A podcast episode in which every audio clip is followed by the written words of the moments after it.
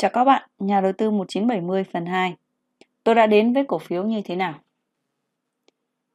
Tôi xin kể được kể lại câu chuyện của chính bản thân tôi về hành trình tìm đến cổ phiếu.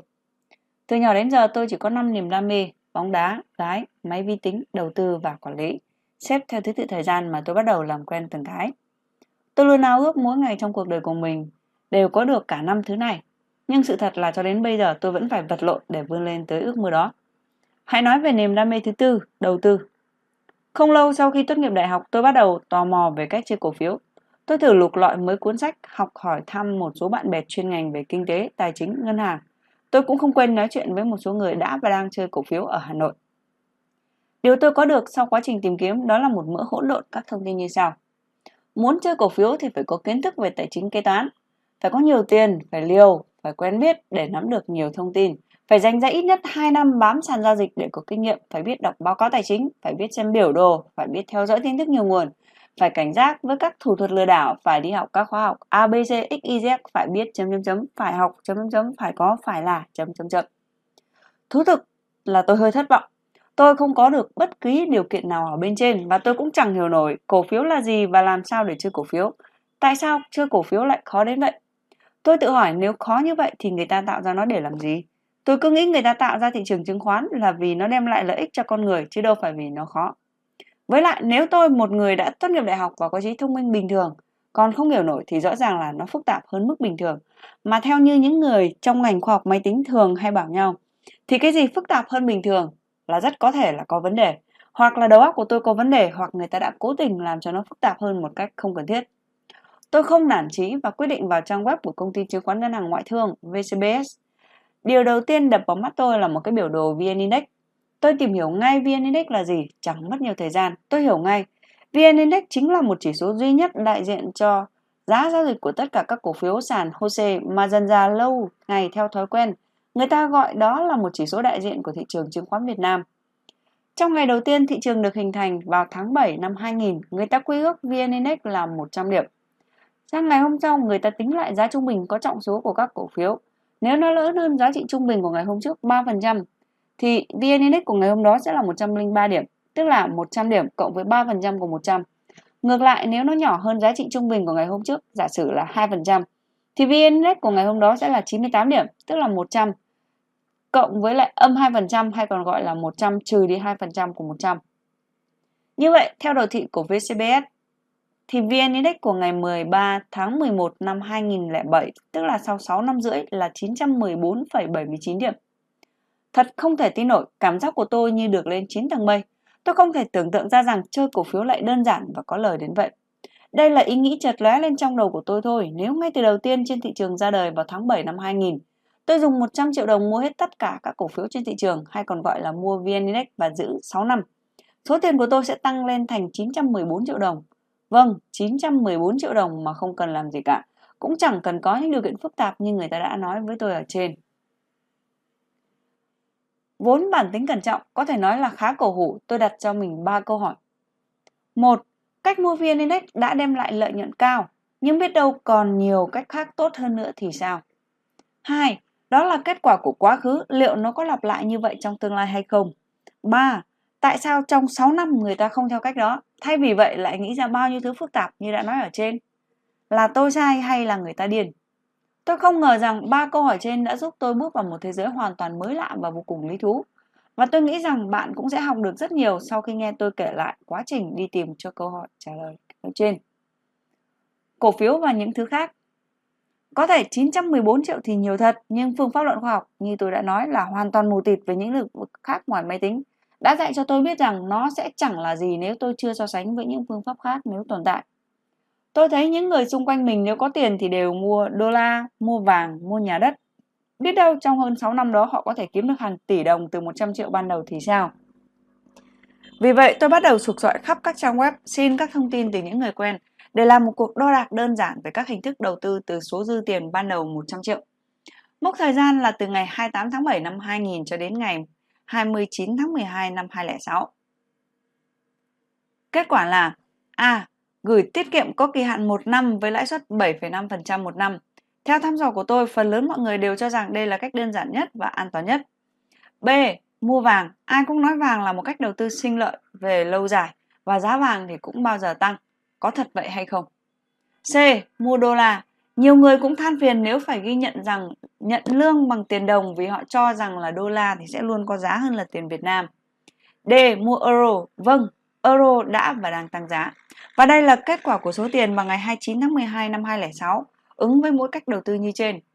Nếu gửi tiết kiệm, xuất phát từ 100 triệu chúng ta có được 165 triệu 904.914 đồng. Nếu là vàng, chúng ta có 259 triệu 1.058 đồng. Đô la 113 triệu 232.181 đồng. Nếu là euro, chúng ta có 162 triệu 021.522 đồng. Và nếu đầu tư cổ phiếu bằng chỉ số VN Index, chúng ta có 751 triệu 770 nghìn. Như vậy là sau 6 năm rưỡi thì cổ phiếu sinh lợi nhiều hơn hẳn so với các loại hình khác. Để nhìn kỹ hơn, tôi sẽ vẽ ra một biểu đồ biến động về giá của từng loại hình. Ở đây tôi đặt ra một giả định là sau khi bỏ ra 100 triệu để đầu tư vào ngày 28 tháng 7 năm 2000, tôi sẽ tự kiểm tra lại các khoản đầu tư của mình đã sinh lời ra sao vào ngày 31 tháng 12 mỗi năm. Và lưu ý rằng tôi chỉ xem lại số tiền này thôi chứ không mua hoặc bán gì cả. Tất cả các khoản đầu tư đều được giữ nguyên cho đến ngày 29 tháng 12 năm 2006. Như vậy, chúng ta sẽ phân tích như sau. Gửi tiết kiệm thích hợp cho mục tiêu ngắn hạn vì gần như an toàn tuyệt đối, nhưng về dài hạn thì cho kết quả thật đáng thất vọng. Trong hơn 6 năm chỉ kiếm được gần 66 triệu đồng từ 100 triệu, nghĩa là có 10 ngàn thì thu được 16 ngàn. Tôi nhớ hồi năm 2000 nhá, tiệm phở mà tôi thích ăn bán giá là 10 ngàn một tô. Năm 2006 họ bán là 18 ngàn một tô, đã vậy họ còn thu thêm 2 ngàn tiền gửi xe. Cũng may là tôi không bao giờ gửi tiết kiệm quá lâu 2 năm, nếu không thì mất toi cơ hội ăn phở ngon bằng đồng tiền mồ hôi nước mắt của mình rồi. Mua đô la Mỹ. Kết quả còn tệ hơn cả gửi tiết kiệm. Lúc nào tôi cũng nghe bạn bè than phiền về việc đồng lương hẻo vì tiền Việt mất giá. Họ muốn được trả bằng tiền đô. Họ dẫn chứng rằng hồi năm 2000 một đô có 14 ngàn và năm 2006 thì đã hơn 16 ngàn rồi. Vâng, đô la tăng 2 ngàn đồng nhưng nó cần đến 6 năm rưỡi hay dễ hiểu hơn là mua một đô la bằng 10 ngàn đồng năm 2000 thì năm 2006 nó chỉ có giá là hơn 11 ngàn. Với số tiền đó thì tôi phải đi bộ để khỏi phải trả tiền gửi xe, ăn một tô phở, ít bánh phở, ít thịt và không uống trà đá. Thật không đáng so với hơn 6 năm làm lụng cực khổ, cho dù người ta có trả tôi bằng tiền đô đi chăng nữa. Dĩ nhiên, tôi có thể gửi số tiền đô la của mình trong ngân hàng để có thêm lãi suất. Nhưng nếu cộng thêm tiền lãi đó thì số tiền cuối cùng cũng gần bằng với tiền gửi tiết kiệm bằng tiền Việt thôi. Rõ ràng là ngân hàng đã rất khôn khi ấn định lãi suất tiền Việt cao hơn tiền đô la. Nếu không thì ai cũng lấy tiền Việt để mua đô la còn gì. Nếu gửi bằng euro thì sao? Khá hơn đô la nhưng chẳng khác mấy so với gửi tiết kiệm có kỳ hạn bằng tiền Việt. Với cách này thì tôi vẫn không thể đường hoàng đi xe đến để ăn tô phở ngon của mình được. Vàng. Kết quả khá tốt. Những người đi theo trường phái cổ điển tích chữ vàng gom góp tiền để đi mua nhẫn chỉ. Cứ đủ 10 chỉ thì đi đổi một lượng vàng, ít nhiều cũng giành thắng lợi trong những năm vừa qua. Nhà đất. Đáng tiếc là ở thời điểm năm 2006 tôi vẫn chưa tỉ tìm ra được một nguồn số liệu đáng tin cậy Lý do là Việt Nam chưa có thị trường giao dịch bất động sản chính quy, nên chúng ta không thể nắm được giá cả giao dịch thực tế. Nhưng tôi cũng có thể phỏng đoán dễ dàng như sau. Một số người đã thắng đậm nhờ đầu cơ vào nhà đất, lời khoảng gấp 4 đến 5 lần. Nhưng cũng có người phá sản vì mua hứa. Nói cách khác, một số người có thể ăn hai tô phở, nhưng cũng có những người thậm chí không còn tiền để gửi xe chứ đừng nói đến chuyện ăn phở. Cổ phiếu thì sao? Wow, hồi năm 2000 tôi có một bạn nữ sinh viên rất dễ thương. Nhiều lần tôi muốn mời bạn ấy đi ăn phở nhưng ngặt một nỗi là bạn đó ở trọ chung với hai người bạn nữ khác. Lẽ thường tình thì lúc mới quen tôi phải mời cả ba bạn đó đi ăn, nhưng tôi lại chỉ có 10.000 đồng thôi. Nếu chịu khó chờ đợi thì bây giờ tôi có thể mời cả hội đó đi rồi. Đi những hai chiếc xe máy, bốn người gọi bốn tô phở thơm ngon. Và kết quả giúp tôi tự tin trả lời câu hỏi thứ nhất. Trong hơn 6 năm, cổ phiếu đã đem lại lợi nhuận nhiều hơn hẳn so với tất cả các loại hình thức khác. Tôi cũng hiểu, chơi trong từ nháy trong nháy kép cổ phiếu thực chất nên được gọi là đầu tư vào cổ phiếu thì đúng hơn. Đây là định nghĩa của tôi về đầu tư. Đầu tư có nghĩa là bạn không làm gì mà vẫn có tiền để mời nhiều bạn nữ dễ thương đi ăn phở, thay vì phải cày như châu bò để đủ tiền ăn phở riêng một mình. Kết quả đó có được là nhờ niềm tin và sự phân tích của bạn và số liệu thực tế. Vì sao đầu tư cổ phiếu lại có lợi? Trước khi đến với câu hỏi thứ hai, liệu kết quả trong 6 năm qua có lặp lại? Tôi chợt thắc mắc một điều là vì sao đầu tư cổ phiếu lại đem lại lợi nhuận cao như vậy? Liệu kết quả vừa rồi có phải chỉ là ngẫu nhiên?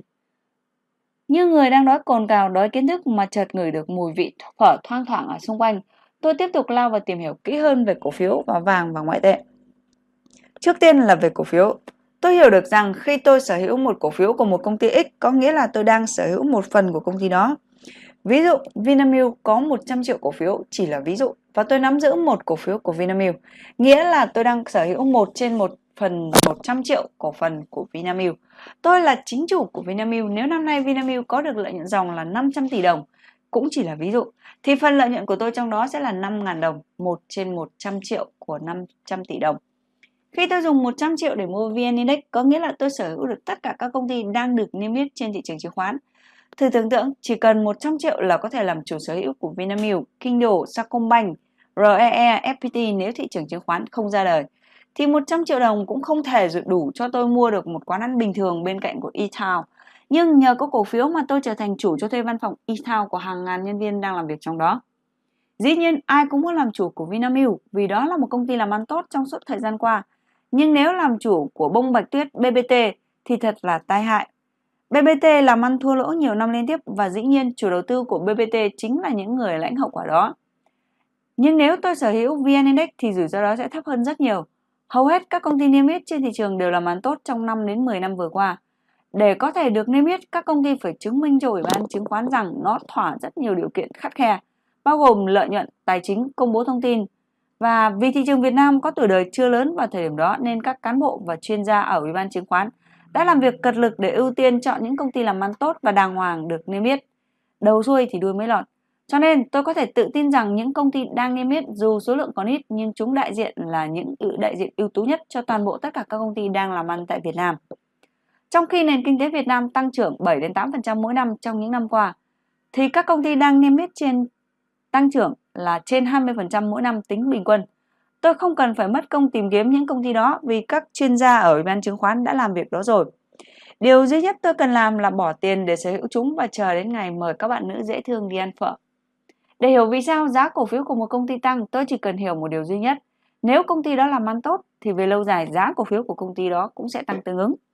Đó chính là lý do vì sao vào thời điểm đó những năm 2000 đến năm 2006, VN Index tăng giá từ 100 lên 751 điểm cho đến ngày 12 tháng 1 năm 2007 đã là 913 điểm.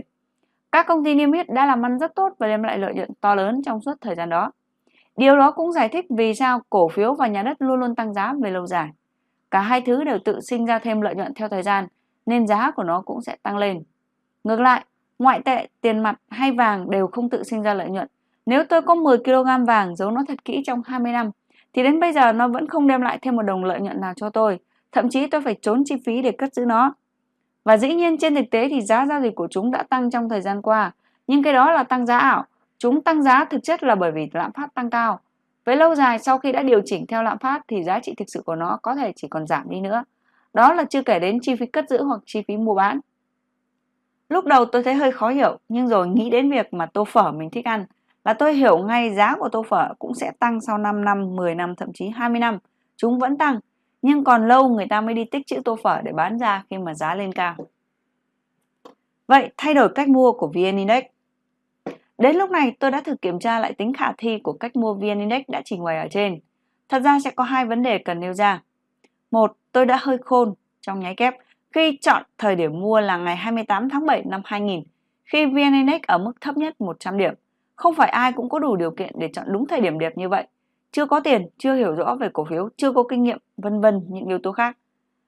Nên nếu tôi mua vào thời điểm ngày 25 tháng 6 năm 2001 khi VN Index là 571 điểm thì tôi sẽ phải chứng kiến số tiền của mình mất đi một cách thảm hại và đợi 5 năm sau mới gỡ lại được vốn ban đầu.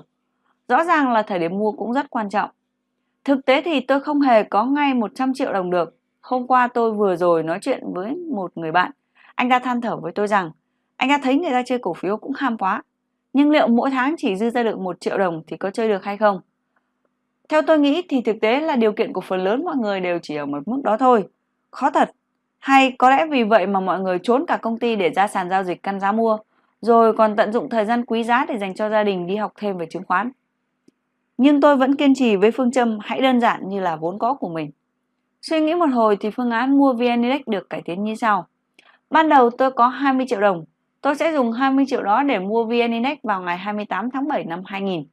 Cứ mỗi tháng để giành được 1 triệu đồng, vì vậy tôi sẽ dồn lại mỗi năm được 12 triệu đồng khi có đủ 12 triệu đồng tôi lại chạy ra mua VN Index tiếp. Bất kể thị trường lúc đó thế nào để thêm phần công bằng. Tôi giả sử có hai lần tôi mua chúng vào lúc thị trường lên đến đỉnh ngày 25 tháng 6 năm 2001 và 24 25 tháng 4 năm 2005 chính là hai ngày mở đầu cho giai đoạn đen tối nhất trong lịch sử thị trường chứng khoán Việt Nam. Như vậy, tôi sẽ có 7 lần mua chứng khoán với tổng cộng số tiền mặt đã bỏ ra để mua là 89 triệu đồng. Vậy bạn đoán xem đến ngày 29 tháng 12 năm 2006 tôi có bao nhiêu tiền? Theo kết quả tính toán, đến ngày 28 tháng 12, cuối ngày 28 tháng 12 năm 2006, lúc này nếu mua cổ phiếu tổng tài sản tôi có là 357 357 triệu 475.599 đồng. Tuyệt vời nếu một viên chức bình thường với đồng lương eo uột nhưng chỉ cần dành ra 1 triệu đồng mỗi tháng và thực hiện 7 lần mua như trên. Dù chẳng cần bỏ ra một phút để nghiên cứu thị trường, anh ta sẽ có được hơn 357 triệu đồng trong 6 năm rưỡi. Với số tiền đó, anh ta có thể đặt cọc để mua một căn nhà tươm tất rồi cưới vợ trong nay mai. Đó chính là phần thưởng cho những người biết cần kiệm và sử dụng đồng tiền khôn ngoan. Còn nếu không, rất có thể anh ta chỉ biết ôm 89 triệu mà than thở rằng thu nhập của mình hẻo quá. ồ chắc phải tranh thủ kiếm chắc bên ngoài mới được. Ồ, cũng có thể số tiền đó đã bay vèo vào các cuộc nhậu nhẹt rồi nếu anh ta không có kế hoạch tiết kiệm và đầu tư rõ ràng. Hãy phân tích kỹ bảng thống kê ở bên trên. Đầu tiên ta sẽ nói về hai cú mua sai lầm tai hại. Ngày 25 tháng 6 năm 2001, tôi bỏ ra 12 triệu để mua lúc VN Index 571 điểm. Để rồi chỉ một vài tháng sau nhìn thấy số tiền 12 triệu đồng rớt giá, thê thảm. Rất nhiều người bị phá sản, bị vợ bỏ trong thời điểm đó. Đến 2 năm sau, ngày 28 tháng 7 năm 2003, số tiền 12 triệu đó chỉ còn lại 3,1 triệu đồng và phải đợi 6 năm sau thì số tiền 12 triệu đó mới khôi phục và tăng trở lại. Tương tự là lần mua vào ngày 25 tháng 4 năm 2006. Lẽ ra tôi phải đợi đến 28 tháng 7 năm 2006. Nhưng giả sử lúc đó tôi cũng hóa điên như những người khác, thấy cổ phiếu tăng ra chóng mặt nên lấy hết tiền đang dành dụng ra được mới chỉ có 9 triệu đi mua luôn. Và chuyện sau đó như thế nào thì nhiều người cũng đã biết giá cổ phiếu rớt một cách thảm hại trong tháng 5, 6, 7. Nhưng đến cuối năm thì 9 triệu đó cũng tăng trở lại thành 10 triệu 6. Những lần mua khác đã đem lại kết quả tuyệt vời. Với số tiền 20 triệu đầu tiên trở thành 150,3 triệu vào tháng 12 năm 2006. Mặc dù phải chứng kiến qua bao nhiêu thăng trầm, có lúc thì lên đến 114 triệu vào tháng 6 2001, lúc thì rớt xuống chỉ còn 29,7 triệu vào tháng 7 năm 2002. Bạn hãy nhìn và suy nghĩ, chắc chắn bạn sẽ tự rút ra được nhiều thông tin lý thú hơn nữa. Tôi cũng đã cẩn thận so sánh kết quả từ cách đầu tư trên với cách đầu tư phổ biến hiện nay của nhiều người. Mỗi tháng nhận lương xong trừ đi các khoản chi tiêu, còn dư bao nhiêu, giả sử dư 1 triệu thì bỏ vào ngân hàng gửi tiết kiệm. Giả sử kỳ hạn 1 năm, kết quả cuối cùng phương pháp đó với số tiền là 120 triệu đồng, thật là một kết quả khiêm nhường nếu so với con số 357 triệu. Trên thực tế thì cách đầu tư cổ phiếu còn có thể thu được nhiều tiền hơn 357 triệu.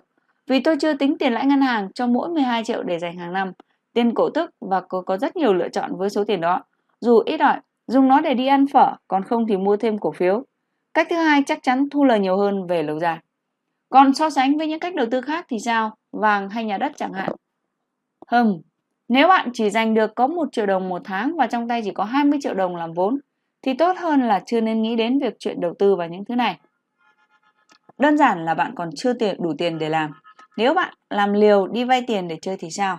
Tôi cũng không biết kết quả như thế nào nữa, tôi chưa phân tích được và cũng chưa có số liệu gì để bàn về cách làm đó. Nếu bạn thích theo cách đó thì chúc bạn may mắn, hy vọng bạn sẽ có tiền để ăn phở thay vì không còn tiền để gửi xe. Còn tôi thì thích đi ăn phở với các bạn nữ dễ thương hơn, một phát hiện lý thú về đầu tư cổ phiếu. Tôi cũng biết một số người có thu nhập rất cao, mỗi tháng họ có thể dư ra 10 triệu đồng.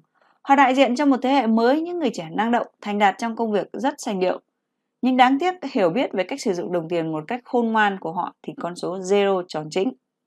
Mỗi một lần gặp gỡ những người bạn này là tôi lại nghe họ triết lý rằng thời bây giờ phải tự biết kinh doanh riêng hoặc phải tranh thủ làm thêm bên ngoài thì mới khá được. Và thế là họ cùng nhau bỏ tiền ra kinh doanh riêng. Những người bạn làm sale thì đi mở công ty thiết kế in ấn. Người bạn làm thiết kế quảng cáo thì tranh thủ làm sale vào buổi tối để có hoa hồng. Người đang làm lập trình viên thì hùn vốn ở shop điện thoại di động. Phần lớn mấy người bạn đó càng làm thì càng đuối, một số người lỗ vốn, Thu nhập từ công việc chính chỉ để nuôi sống các cửa tiệm hoặc các công ty riêng đang rất eo uột. Một số người thì bị quá nhiều công việc chi phối đến nỗi không có thời gian dành cho gia đình, cho học tập, cho vui chơi và cho nghỉ ngơi. Thực tế thì tôi cũng hỏi những người bạn đang làm lập trình viên và có hồn vốn mở cửa hàng điện thoại. Tôi hỏi rằng vì sao họ lại mở cửa hàng? Họ bảo vì muốn có nhiều tiền. Tôi hỏi có say mê với công việc đó không? Thì họ trả lời là không say mê gì hết. Tôi hỏi có kiến thức hay kinh nghiệm gì về nó không? Thì họ bảo không, cần gì mấy thứ đó, người ta mở tiệm ầm ầm, ai cũng giàu cả đó thôi. Tôi lại hỏi, có suy nghĩ có cách nào khác để kiếm tiền mà ít rủi ro, ít mất thời gian và phù hợp với mình hơn chưa?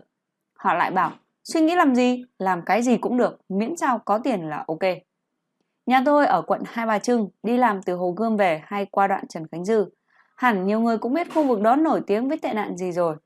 Tôi biết nếu có hỏi mấy em gái đứng đường ở đó những câu hỏi như trên thì các em cũng trả lời y như người bạn của tôi. Bây giờ làm cái gì cũng được miễn là có tiền. Mỗi lần nghe ai nói đến câu đó, tôi nghe rất nhiều lần. Mỗi lần gặp mặt bạn bè hỏi về công việc là ý như rằng tôi lại dùng mình và nghĩ về hình ảnh mấy em gái đứng đường. Tuy nhiên, chỉ thoáng chốc là tôi lại lấy được sự bình tĩnh vì hoàn cảnh các em ấy không có sự lựa chọn nào khác. Nhưng nhờ công ơn của cha mẹ tôi có nhiều sự lựa chọn hơn. Các em có thể không được học hành nhưng tôi lại được học hành tử tế và tri thức giúp tôi có được sự lựa chọn tốt hơn các em. Mấy người bạn của tôi đã đúng khi cho rằng làm chủ thì thường là giàu hơn làm công. Nhưng họ lại quên mất một điều là chỉ có chỉ chủ của những doanh nghiệp làm ăn tốt thì mới giàu. Nhờ phát hiện cách mua VN Index này, tôi có thể làm chủ của những doanh nghiệp ưu tú nhất Việt Nam một cách rất dễ dàng. Nếu tôi không đam mê và không giỏi về in ấn thì chuyện mở một công ty in ấn để có lợi nhuận tăng trưởng trên 20% một năm trung bình của những Vinamilk, FPT, ROE là điều không tưởng. Tốt hơn hết là tôi nên lấy tiền của mình đầu tư vào những công ty đã niêm yết. Tôi chỉ làm một công việc của tôi, một là đam mê, hai là nó đem lại giá trị tốt đẹp cho cuộc sống, ba là giỏi nhất trong lĩnh vực đó. Nếu tôi làm tốt thì tôi sẽ có nhiều tiền từ công việc của mình.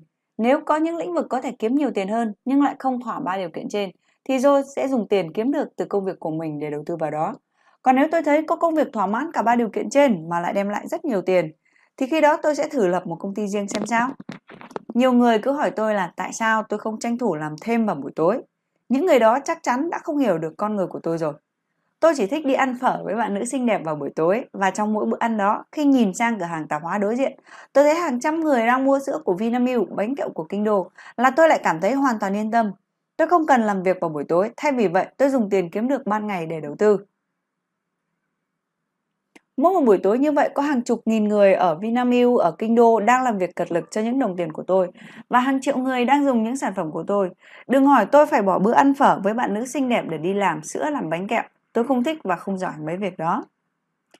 Đầu tư cổ phiếu là phải nhìn dài hạn hay sao? Uhm, tôi trở lại và so sánh hai hình ảnh đầu tiên trong cuốn sách. Hình ảnh đầu tiên cho thấy tôi hoàn toàn là một khía cạnh tích cực của việc mua và nắm giữ cổ phiếu. Trong tất cả các năm, khoản đầu tư vào cổ phiếu luôn có kết quả cao hơn tất cả các khoản đầu tư còn lại. Chỉ có cuối năm 2003 hay đầu năm 2004 là cổ phiếu vàng và euro tiến lại gần với nhau. Điều đó có nghĩa là nếu tôi lấy 100 triệu mua VN Index vào tháng 7 của năm 2000 thì tôi hoàn toàn yên tâm và thỏa mãn với khoản đầu tư này của mình và chẳng có cách đầu tư nào khác nên có thể có lợi hơn cổ phiếu dù cho xét từng năm một. Vậy thì tại sao người ta lại nói là cổ phiếu rất rủi ro, giá cổ phiếu luôn biến động rất mạnh? Họ nói phải biết căn mua lúc giá thật thấp rồi phải biết bán với giá thật cao, mặc dù thực tế thì đa số họ làm ngược lại. Nếu nhìn vào một cái hình ảnh thì hành động của mọi người thật khó hiểu. Có năm nào mà khoản đầu tư vào cổ phiếu của kém hơn của các khoản đầu tư khác đâu mà phải lo lắng rồi đem bán. Tôi tìm được câu trả lời khi nhìn vào hình 2. Đây thực ra mới là biểu đồ của VN Index mà mọi người thường thấy. Tôi nhận ra có rất nhiều răng cưa trong biểu đồ, có những thời điểm VN Index lên rất cao và rất nhanh. Nhưng cũng có những thời điểm nó xuống dốc và thẳng đứng, đem theo cơ nghiệp của hàng ngàn người tranh nhau mua vào ở thời điểm trước đó. Thế thì đồ thị nào mới đúng, hình 1 hay hình 2? Câu trả lời là cả hai đều đúng. Mỗi hình chỉ diễn tả ở mỗi một góc nhìn với view khác nhau trên một sự việc hiện tượng mà thôi. Bạn nào biết về lập trình thì có thể hiểu mỗi hình là một view, còn VN Index chính là một model. Hình 2 miêu tả biến động giá của VN Index qua từng ngày, còn hình 1 miêu tả biến động giá qua từng năm. Sự khác biệt của hai hình nói trên lên rất nhiều điều lý thú. Nó cho thấy rằng nếu tôi mua cổ phiếu VN Index mỗi ngày chăm chăm theo dõi sự lên xuống của giá cổ phiếu, tôi sẽ thấy rằng cổ phiếu biến động rất mạnh và đầy rủi ro. Khi đó tôi sẽ luôn luôn ở tâm trạng lo lắng và bồn chồn. Nhưng nếu tôi không quan tâm đến giá trong từng ngày, nếu có quan tâm thì cũng cố kìm nén lại và không xem gì hết, thì tôi lại thấy giá của cổ phiếu rất in biến động và có xu hướng đi lên về lâu dài. Hình 2 cho thấy VN Index diễn biến thế nào theo đơn vị từng năm. Nhưng nếu tôi điều chỉnh lại để xem diễn biến theo từng 2 năm hoặc 3 năm, thì kết quả đồ thị còn đẹp hơn rất nhiều. Rất ít răng cưa, chủ yếu là các đoạn thẳng nối liền với nhau tạo thành một đường đi lên cao. Nhưng vì sao giá cổ phiếu biến động mạnh trong ngắn hạn nhưng lại ổn định hơn và có xu hướng đi lên về phía lâu dài? Tôi lại tiếp tục mệt mỏi tìm hiểu. Đến đây chỉ cần hiểu thêm một chút kiến thức về thị trường chứng khoán, thực sự thì có hai thị trường chứng khoán hoạt động song song cùng với nhau. Thứ nhất là thứ nhất là thị trường sơ cấp. Giả sử công ty X cần huy động thêm vốn để làm ăn, công ty X sẽ phát hành cổ phiếu để kêu gọi vốn từ các nhà đầu tư. Khi tôi mua cổ phiếu trong đợt phát hành này, có nghĩa là tiền của tôi sẽ chuyển đến cho công ty X và công ty X sẽ sử dụng nó để nâng cao năng lực kinh doanh. Nói cách khác thì thị trường sơ cấp là nơi trao đổi cổ phiếu từ công ty phát hành, tức là công ty X đến nhà đầu tư là tôi, còn tiền thì trao đổi theo hướng ngược lại. Là giả sử tôi mua một cổ phiếu của công ty X với giá 10.000 đồng trên một cổ phiếu. Vậy thì những nhà đầu tư đang không tham gia vào thị trường sơ cấp có cơ hội để sở hữu cổ phiếu của công ty X nữa hay không? Câu trả lời là có. Đó là nhờ thị trường thứ cấp. Đây là nơi mà các nhà đầu tư trao đổi cổ phiếu với nhau. Ví dụ, sau một năm, công ty X làm ăn phát đạt. Có một chị A nào đó muốn sở hữu cổ phiếu công ty X nên đến gặp tôi và đề nghị giá mua là 11.000 trên một cổ phiếu. Tôi thấy công ty X còn rất nhiều triển vọng trong tương lai cho nên từ chối cái giá đó. Chị A liền nâng giá lên 12.000 đồng trên một cổ phiếu, tôi vẫn không bán. Lúc đó cũng có anh B đang sở hữu cổ phiếu X nhảy vào. Chấp nhận mức giá là 12.000 đồng và bán cho chị A luôn. Khi đó người ta nói rằng cổ phiếu X có giá trên thị trường là 12.000 trên một cổ phiếu. Chú ý rằng cổ phiếu của công ty X đã chuyển từ anh B đến chị A và 12.000 đồng thì đã từ túi chị A đến túi anh B. Ngoài ra, công ty X lúc này không nhận được một đồng nào từ sự trao đổi đó. Còn bản thân tôi thì biết rằng khi nào cần tiền thì có thể tìm được ai đó trên thị trường để bán lại cổ phiếu X với giá là 12.000 đồng. Một năm sau nữa công ty X vẫn làm ăn bình thường, nhưng đột nhiên báo chí đăng tin rằng ông tổng giám đốc của công ty X bị phát hiện có bổ nhí và có đứa con riêng. Chị A hoảng sợ quá liền giao bán cổ phiếu của mình với giá 11.000 nhưng chẳng ai thèm mua. Càng thêm hoảng sợ, chị lại xuống giá còn 10 ngàn, cũng chẳng ai mua. Tôi thì thừa thông minh để hiểu rằng tình hình kinh doanh của công ty X chẳng hề liên quan đến việc đứa con riêng đó nó có tồn tại hay không. Nhưng tôi vẫn kiên nhẫn chờ đợi, bởi vì biết đâu báo chí sẽ phát hiện ra rằng thêm một đứa con riêng của ông giám đốc đó nữa. Khi đó chắc chắn những người như chị A sẽ càng hoảng mà xuống giá hơn nữa. Nhưng đột nhiên tôi biết tin bạn nữ mà tôi hâm mộ đang ở nhà trọ một mình. Vì hai người còn lại đã về quê rồi. Đây là một cơ hội ngàn năm có một, nên tôi đành cắn răng bán luôn cổ phiếu X với giá là 9.000 đồng. Có người nào đó nhảy vào mua luôn, tôi có được 9.000 đồng, tuy nhiên không đủ để ăn phở, nhưng cũng vừa vặn để mời bạn nữ đi ăn kem. Bây giờ thì cổ phiếu X có giá trên thị trường là 9.000 đồng. Hàng ngày đọc báo thấy cảnh tượng hàng trăm người chen lấn ở những sàn giao dịch chứng khoán, tôi biết ngay đó chính là thị trường thứ cấp. Cách mua VN Index của tôi diễn ra trên thị trường thứ cấp. Thị trường này giúp cho cổ phiếu có tính thanh khoản cao, có nghĩa là nếu có ai cần bán cổ phiếu thì cũng sẽ có người tương ứng mua số cổ phiếu đó, tiền và cổ phiếu sẽ trao tay nhau giữa những người giao dịch trên thị trường này. Trở lại với biểu đồ ở hình 2, bây giờ thì tôi hiểu vì sao giá cổ phiếu biến động mạnh qua từng ngày. Về ngắn hạn, giá cổ phiếu sẽ bị chi phối bởi quy luật cung cầu giữa những người tham gia thị trường thứ cấp. Nhưng về dài hạn, giá cổ phiếu sẽ bị chi phối bởi kết quả làm ăn của công ty phát hành cổ phiếu đó. Giả sử lúc phát hành thêm cổ phiếu, công ty X kiếm được 1 tỷ đồng lợi nhuận hàng năm. Trên thị trường từ giờ trở đi, khi tôi nói thị trường có nghĩa là thị trường thứ cấp, thì quy luật cung cầu có thể khiến giá cổ phiếu X biến động trong khoảng từ 8.000, 9.000 cho đến 11.000, 12.000, thậm chí có thể lên 15.000 nếu chị A quá ấn tượng với triển vọng của công ty X hoặc nó có thể xuống đến 6.000 nếu tôi nghĩ rằng tương lai của công ty X sẽ rất đen tối mà tôi thì lại quá cần tiền để mời bạn nữ đi uống nước mía chẳng hạn. Nhưng giả sử 10 năm sau, công ty X phát triển vượt bậc và lợi nhuận hàng năm đã là 20 tỷ đồng. Khi đó giá cổ phiếu X vẫn biến động qua từng ngày nhưng nó sẽ nằm trong khoảng từ 200 cho đến 300 ngàn đồng. Do đó, hai cách kiếm tiền trên thị trường, cách thứ nhất là ngắn hạn. Tôi sẽ tìm cách để mua lúc 6 ngàn và bán vào lúc giá 12 ngàn Muốn làm được như vậy thì tôi phải đến sàn giao dịch và các lệnh mua bán hàng ngày, người ta gọi là bám sàn.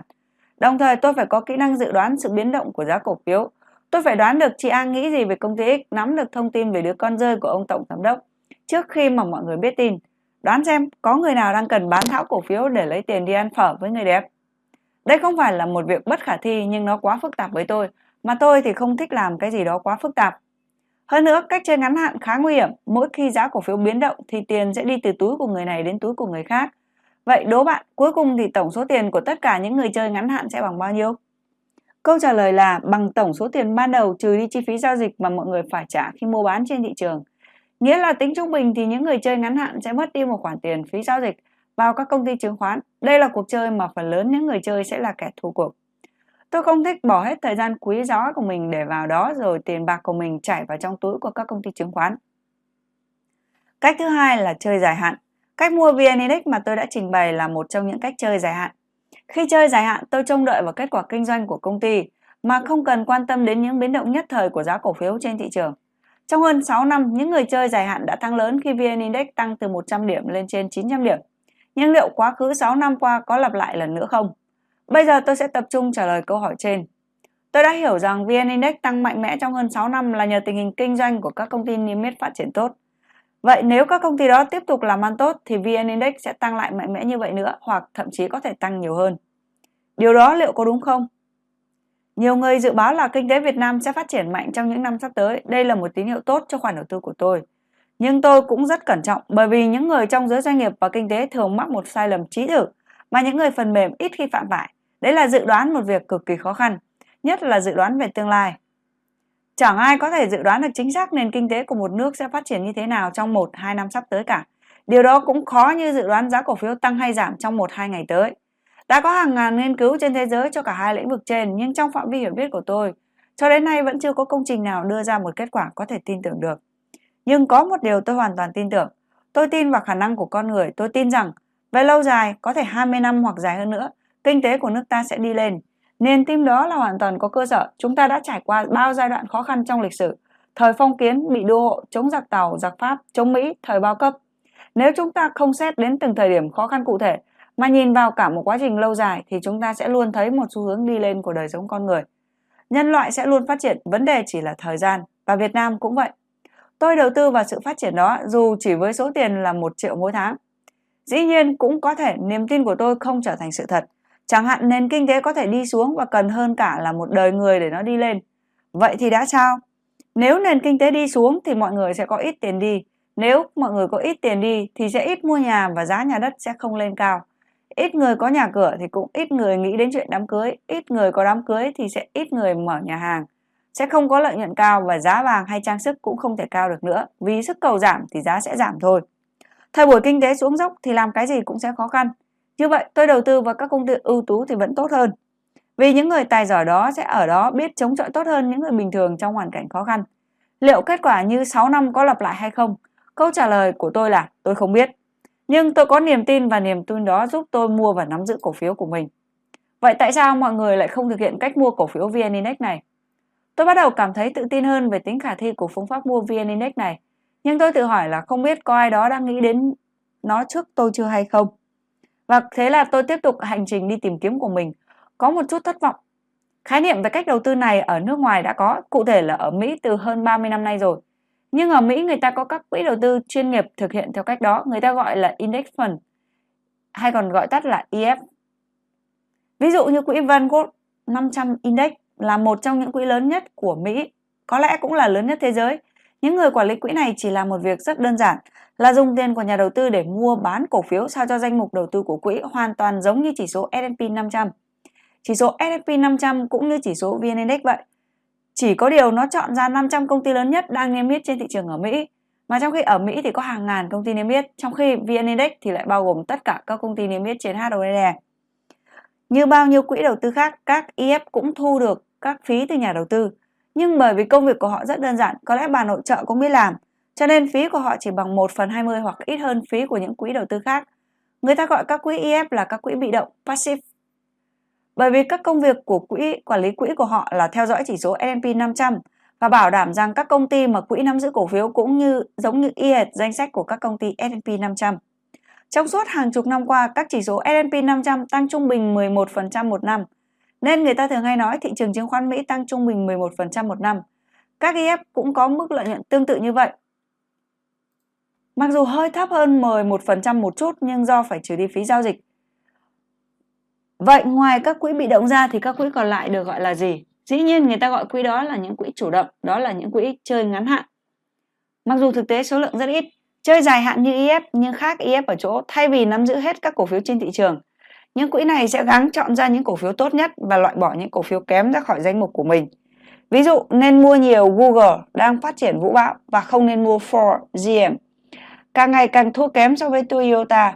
Ngoài ra, những quỹ này cũng cần lựa chọn thời điểm mua và bán ra cho được giá, gọi là market timing. Trong khi các ETF luôn dùng hết tiền của nhà đầu tư để mua và nắm giữ hết các cổ phiếu. Lúc đầu tôi nghĩ những quỹ chơi dài hạn và chủ động có thể sẽ kiếm lời hơn so với các quỹ ETF bởi vì trông chúng có vẻ khôn hơn. Nhưng đây là kết quả thực tế. Trên 85% quỹ ở Mỹ có mức lợi nhuận kém hơn 11% một năm. Người ta gọi là không thể đánh bại thị trường. Fail to beat the market. Nghĩa là hầu hết các quỹ chủ động đều kém hơn các IF. Vì sao vậy? Có thể lý giải như sau. Xét trong cùng một khoảng thời gian bất kỳ, bình quân lợi nhuận của tất cả các quỹ, bao gồm quỹ chủ động và quỹ bị động, đều sẽ chính là lợi nhuận của thị trường, tức là 11% một năm. Đây là lợi nhuận gộp chưa chỉ đi các chi phí bao gồm phí giao dịch mà mỗi quỹ phải chịu khi mua bán cổ phiếu. Bởi vì lợi nhuận gộp của các quỹ bị động sẽ bằng với thị trường vì bắt trước theo chỉ số của thị trường, nên suy ra lợi nhuận gộp của các quỹ chủ động cũng bằng với thị trường. Lợi nhuận thực tế là lợi nhuận dòng của mỗi quỹ sẽ bằng lợi nhuận gộp trừ đi các chi phí, mà chi phí của các quỹ bị động thấp hơn chi phí của các quỹ chủ động. Cho nên suy ra lợi nhuận thực tế của các quỹ bị động luôn cao hơn quỹ chủ động. Đơn giản quá phải không? Dĩ nhiên có một số người sẽ lập luận rằng quỹ bị động EF chỉ phù hợp với các những người thích ăn chắc mặc bền vì lúc nào nó cũng đem lại lợi nhuận trung bình của thị trường. Nhưng đừng trung bình, hãy luôn là người đúng đầu, họ nghĩ vậy. Tất cả các quỹ bị động đều có lợi nhuận gộp như nhau, đó chính là lợi nhuận của thị trường. Còn trong nhóm chủ động, một số quỹ sẽ gộp có mức lợi nhuận cao hơn thị trường, các quỹ còn lại sẽ bằng hoặc kém hơn. Trước tiên hãy nói về những quỹ chủ động mà có lợi nhuận bằng hoặc kém hơn thị trường đi. Sau khi trừ đi các chi phí lợi nhuận thực tế của quỹ này sẽ kém hơn phần thị trường, chẳng có lý do gì mà ta phải bỏ tiền vào những quỹ này. Còn những quỹ chủ động có lợi nhuận gộp cao hơn thị trường thì sao? Số lượng các quỹ này thường rất ít mà nhiều hơn là thị trường. Thì là bao nhiêu? Thị trường là 11%, trên thực tế số lượng các quỹ có lợi nhuận lâu dài trên 20% một năm chỉ có thể đếm bằng đầu ngón tay của một bàn.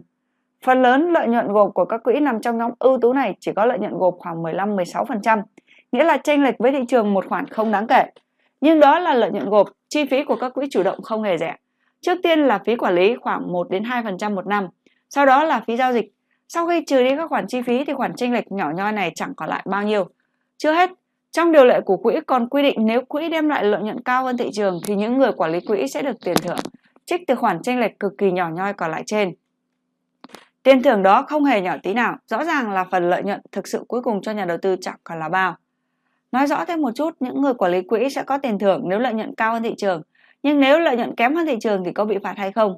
Câu trả lời thường là không.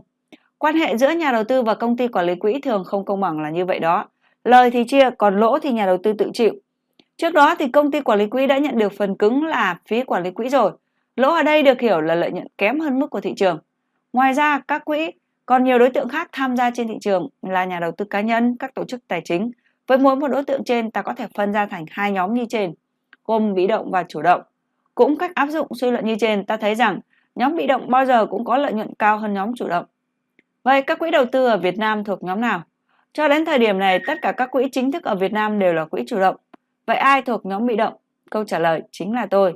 Về lâu dài thì lợi nhuận của thực của tôi chắc chắn cao hơn so với lợi nhuận thực trung bình của tất cả các quỹ chuyên nghiệp ở Việt Nam.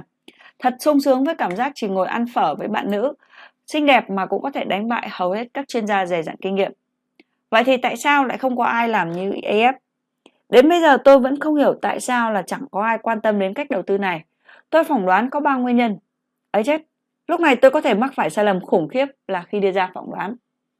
Một, hầu hết mọi người ở Việt Nam chưa hề nghĩ đến nó. Tôi đã thử nói chuyện với rất nhiều đối tượng, những người mới chập chững vào chơi cổ phiếu, những người đã chơi nhiều năm, nhân viên môi giới chứng khoán, thông tin trên các diễn đàn chứng khoán, thậm chí là nhân viên hay trưởng phòng ở các công ty chứng khoán. Tất cả mọi người hoặc không biết EF là gì, hoặc cho rằng EF có nghĩa là các quỹ nắm giữ những cổ phiếu blue chip, những cổ phiếu được mọi người kỳ vọng cao. Hoàn toàn sai, đó là những quỹ chủ động chứ không phải EF. Thật kỳ lạ, tôi chẳng hiểu họ học gì trong chuyên ngành của họ nữa. 2. Phương pháp dạy chơi chứng khoán không phù hợp. Bây giờ phong trào đi học chơi chứng khoán đang nở rộ. Các bài báo viết chơi chứng khoán cũng đua nhau ra đời nhưng tôi nghĩ dạy về đầu tư chứng khoán có điểm sai lầm. Tôi nghe người ta nói phải viết về technical analysis, chart thì mới có thể là chơi chứng khoán có lời. Tôi không phủ nhận những hiệu quả và ưu điểm của phân tích kỹ thuật, nhưng không phải ai cũng bắt buộc phải học được những thứ đó. Hãy nghĩ đến bà bán hàng nước đầu hẻm, cổ phiếu có phải chỉ dành cho một nhóm người nào đó đâu. Cổ phiếu là một công cụ đầu tư phù hợp với tất cả mọi người, những người hiện nay đang phí tiền và phí thời gian để đi học những cái mà họ nghĩ cần phải có để chơi chứng khoán. Tôi có một lời khuyên, nếu không học những thứ đó có thể kiếm tiền nhờ chơi chứng khoán được hay không? Phần trên của bài viết có thể giúp bạn trả lời câu hỏi đó. trước khi học cái gì mọi người nên đặt câu hỏi là tại sao cần phải học. 3. Một số người biết IF nhưng im lặng, đó là ai? Tôi nghĩ có thể là các công ty chứng khoán và các công ty quản lý quỹ đầu tư chủ động. Nếu mọi người đều mua và nắm giữ VN Index thì lợi nhuận của các công ty chứng khoán sẽ rụt giảm mạnh vì họ thu, thu chặng được chẳng bao nhiêu phần trăm phí giao dịch. Còn nếu mọi người đều hiểu ra bản chất của các quỹ đầu tư chủ động thì phần lớn các quỹ này đều có lợi nhuận thực tế kém hơn thị trường. Có lẽ các quỹ đầu tư ở Việt Nam sẽ hết đường làm ăn. Và tôi đã gặp được cao thủ chơi cổ phiếu. Đến lúc này thì tôi đăm chiêu liệu tôi có nên truyền đạt lại những gì mình vừa tìm hiểu cho những người khác biết không? Tâm trạng đang dối bời thì tôi quyết định thư giãn bằng cách đi ăn phở. Và tại quán phở tôi đã gặp một cao nhân làm thay đổi cuộc đời tôi. Người đó chính là bà Năm, bà chủ của tiệm phở. Đang ngồi ăn thì tình cờ tôi biết được bà Năm cũng là dân chơi cổ phiếu và kiếm được rất nhiều tiền từ đó. Mặc dù tôi biết ngày nào bà cũng đứng bán phở, trong khi nhiều người khác đang đi học chứng khoán và bám sàn. Trình độ của bà Năm chỉ là lớp 8 phổ thông thôi. Nói chuyện một hồi thì tôi hiểu ra rằng bà Năm cũng dùng phương pháp mua VN Index như tôi. Quá phấn khích tôi vội ăn tô phở và bắt đầu trò chuyện với bà. Tôi đặt cho bà hàng loạt câu hỏi thông thường nhất khi người ta hỏi một chuyên gia về việc chơi cổ phiếu.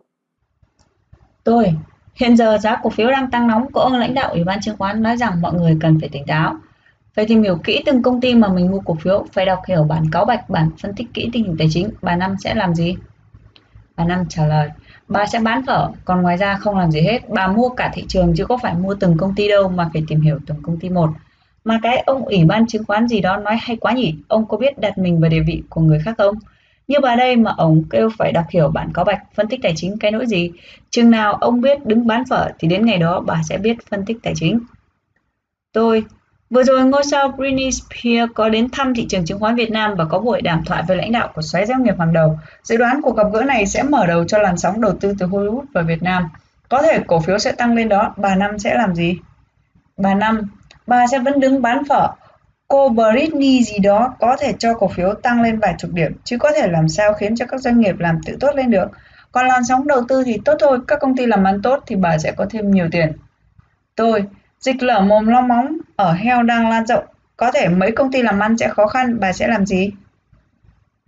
Bà năm, bà cũng sẽ vẫn bán phở. Mấy công ty bán thịt heo có thể thua lỗ, nhưng mấy công ty bán thịt gà và bò sẽ lời còn lở mồm long móng thì liên quan gì đến kinh doanh địa ốc? Cháu thấy không? Mấy cái sạp bán thịt heo bên kia đường đều đứng rồi. Nhưng mấy người bán thịt gà thì phất to. Nhiều người bán gà sẽ nhảy vào chiếm chỗ mấy cái sạp bán thịt heo. Cuối cùng thì ông chủ cho thêm mặt bằng làm sạp vẫn là người giàu có. Tôi nhưng mà bà Năm ơi, nhiều tổ chức nước ngoài nói rằng Việt Nam mình tham nhũng và lạm phát cao quá, tình hình năm sau sẽ đi xuống nhiều lắm đó, bà sẽ làm gì vậy? Bà Năm, à, lần này thì khác à, bà sẽ không chỉ bán phở mà bà phải bán thật nhiều phở, thị trường đi xuống thì bà làm được gì chứ?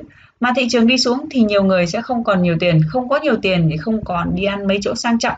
Họ sẽ chuyển sang ăn phở của bà để bù đắp. Bà sẽ có nhiều tiền để mua cổ phiếu giá rẻ.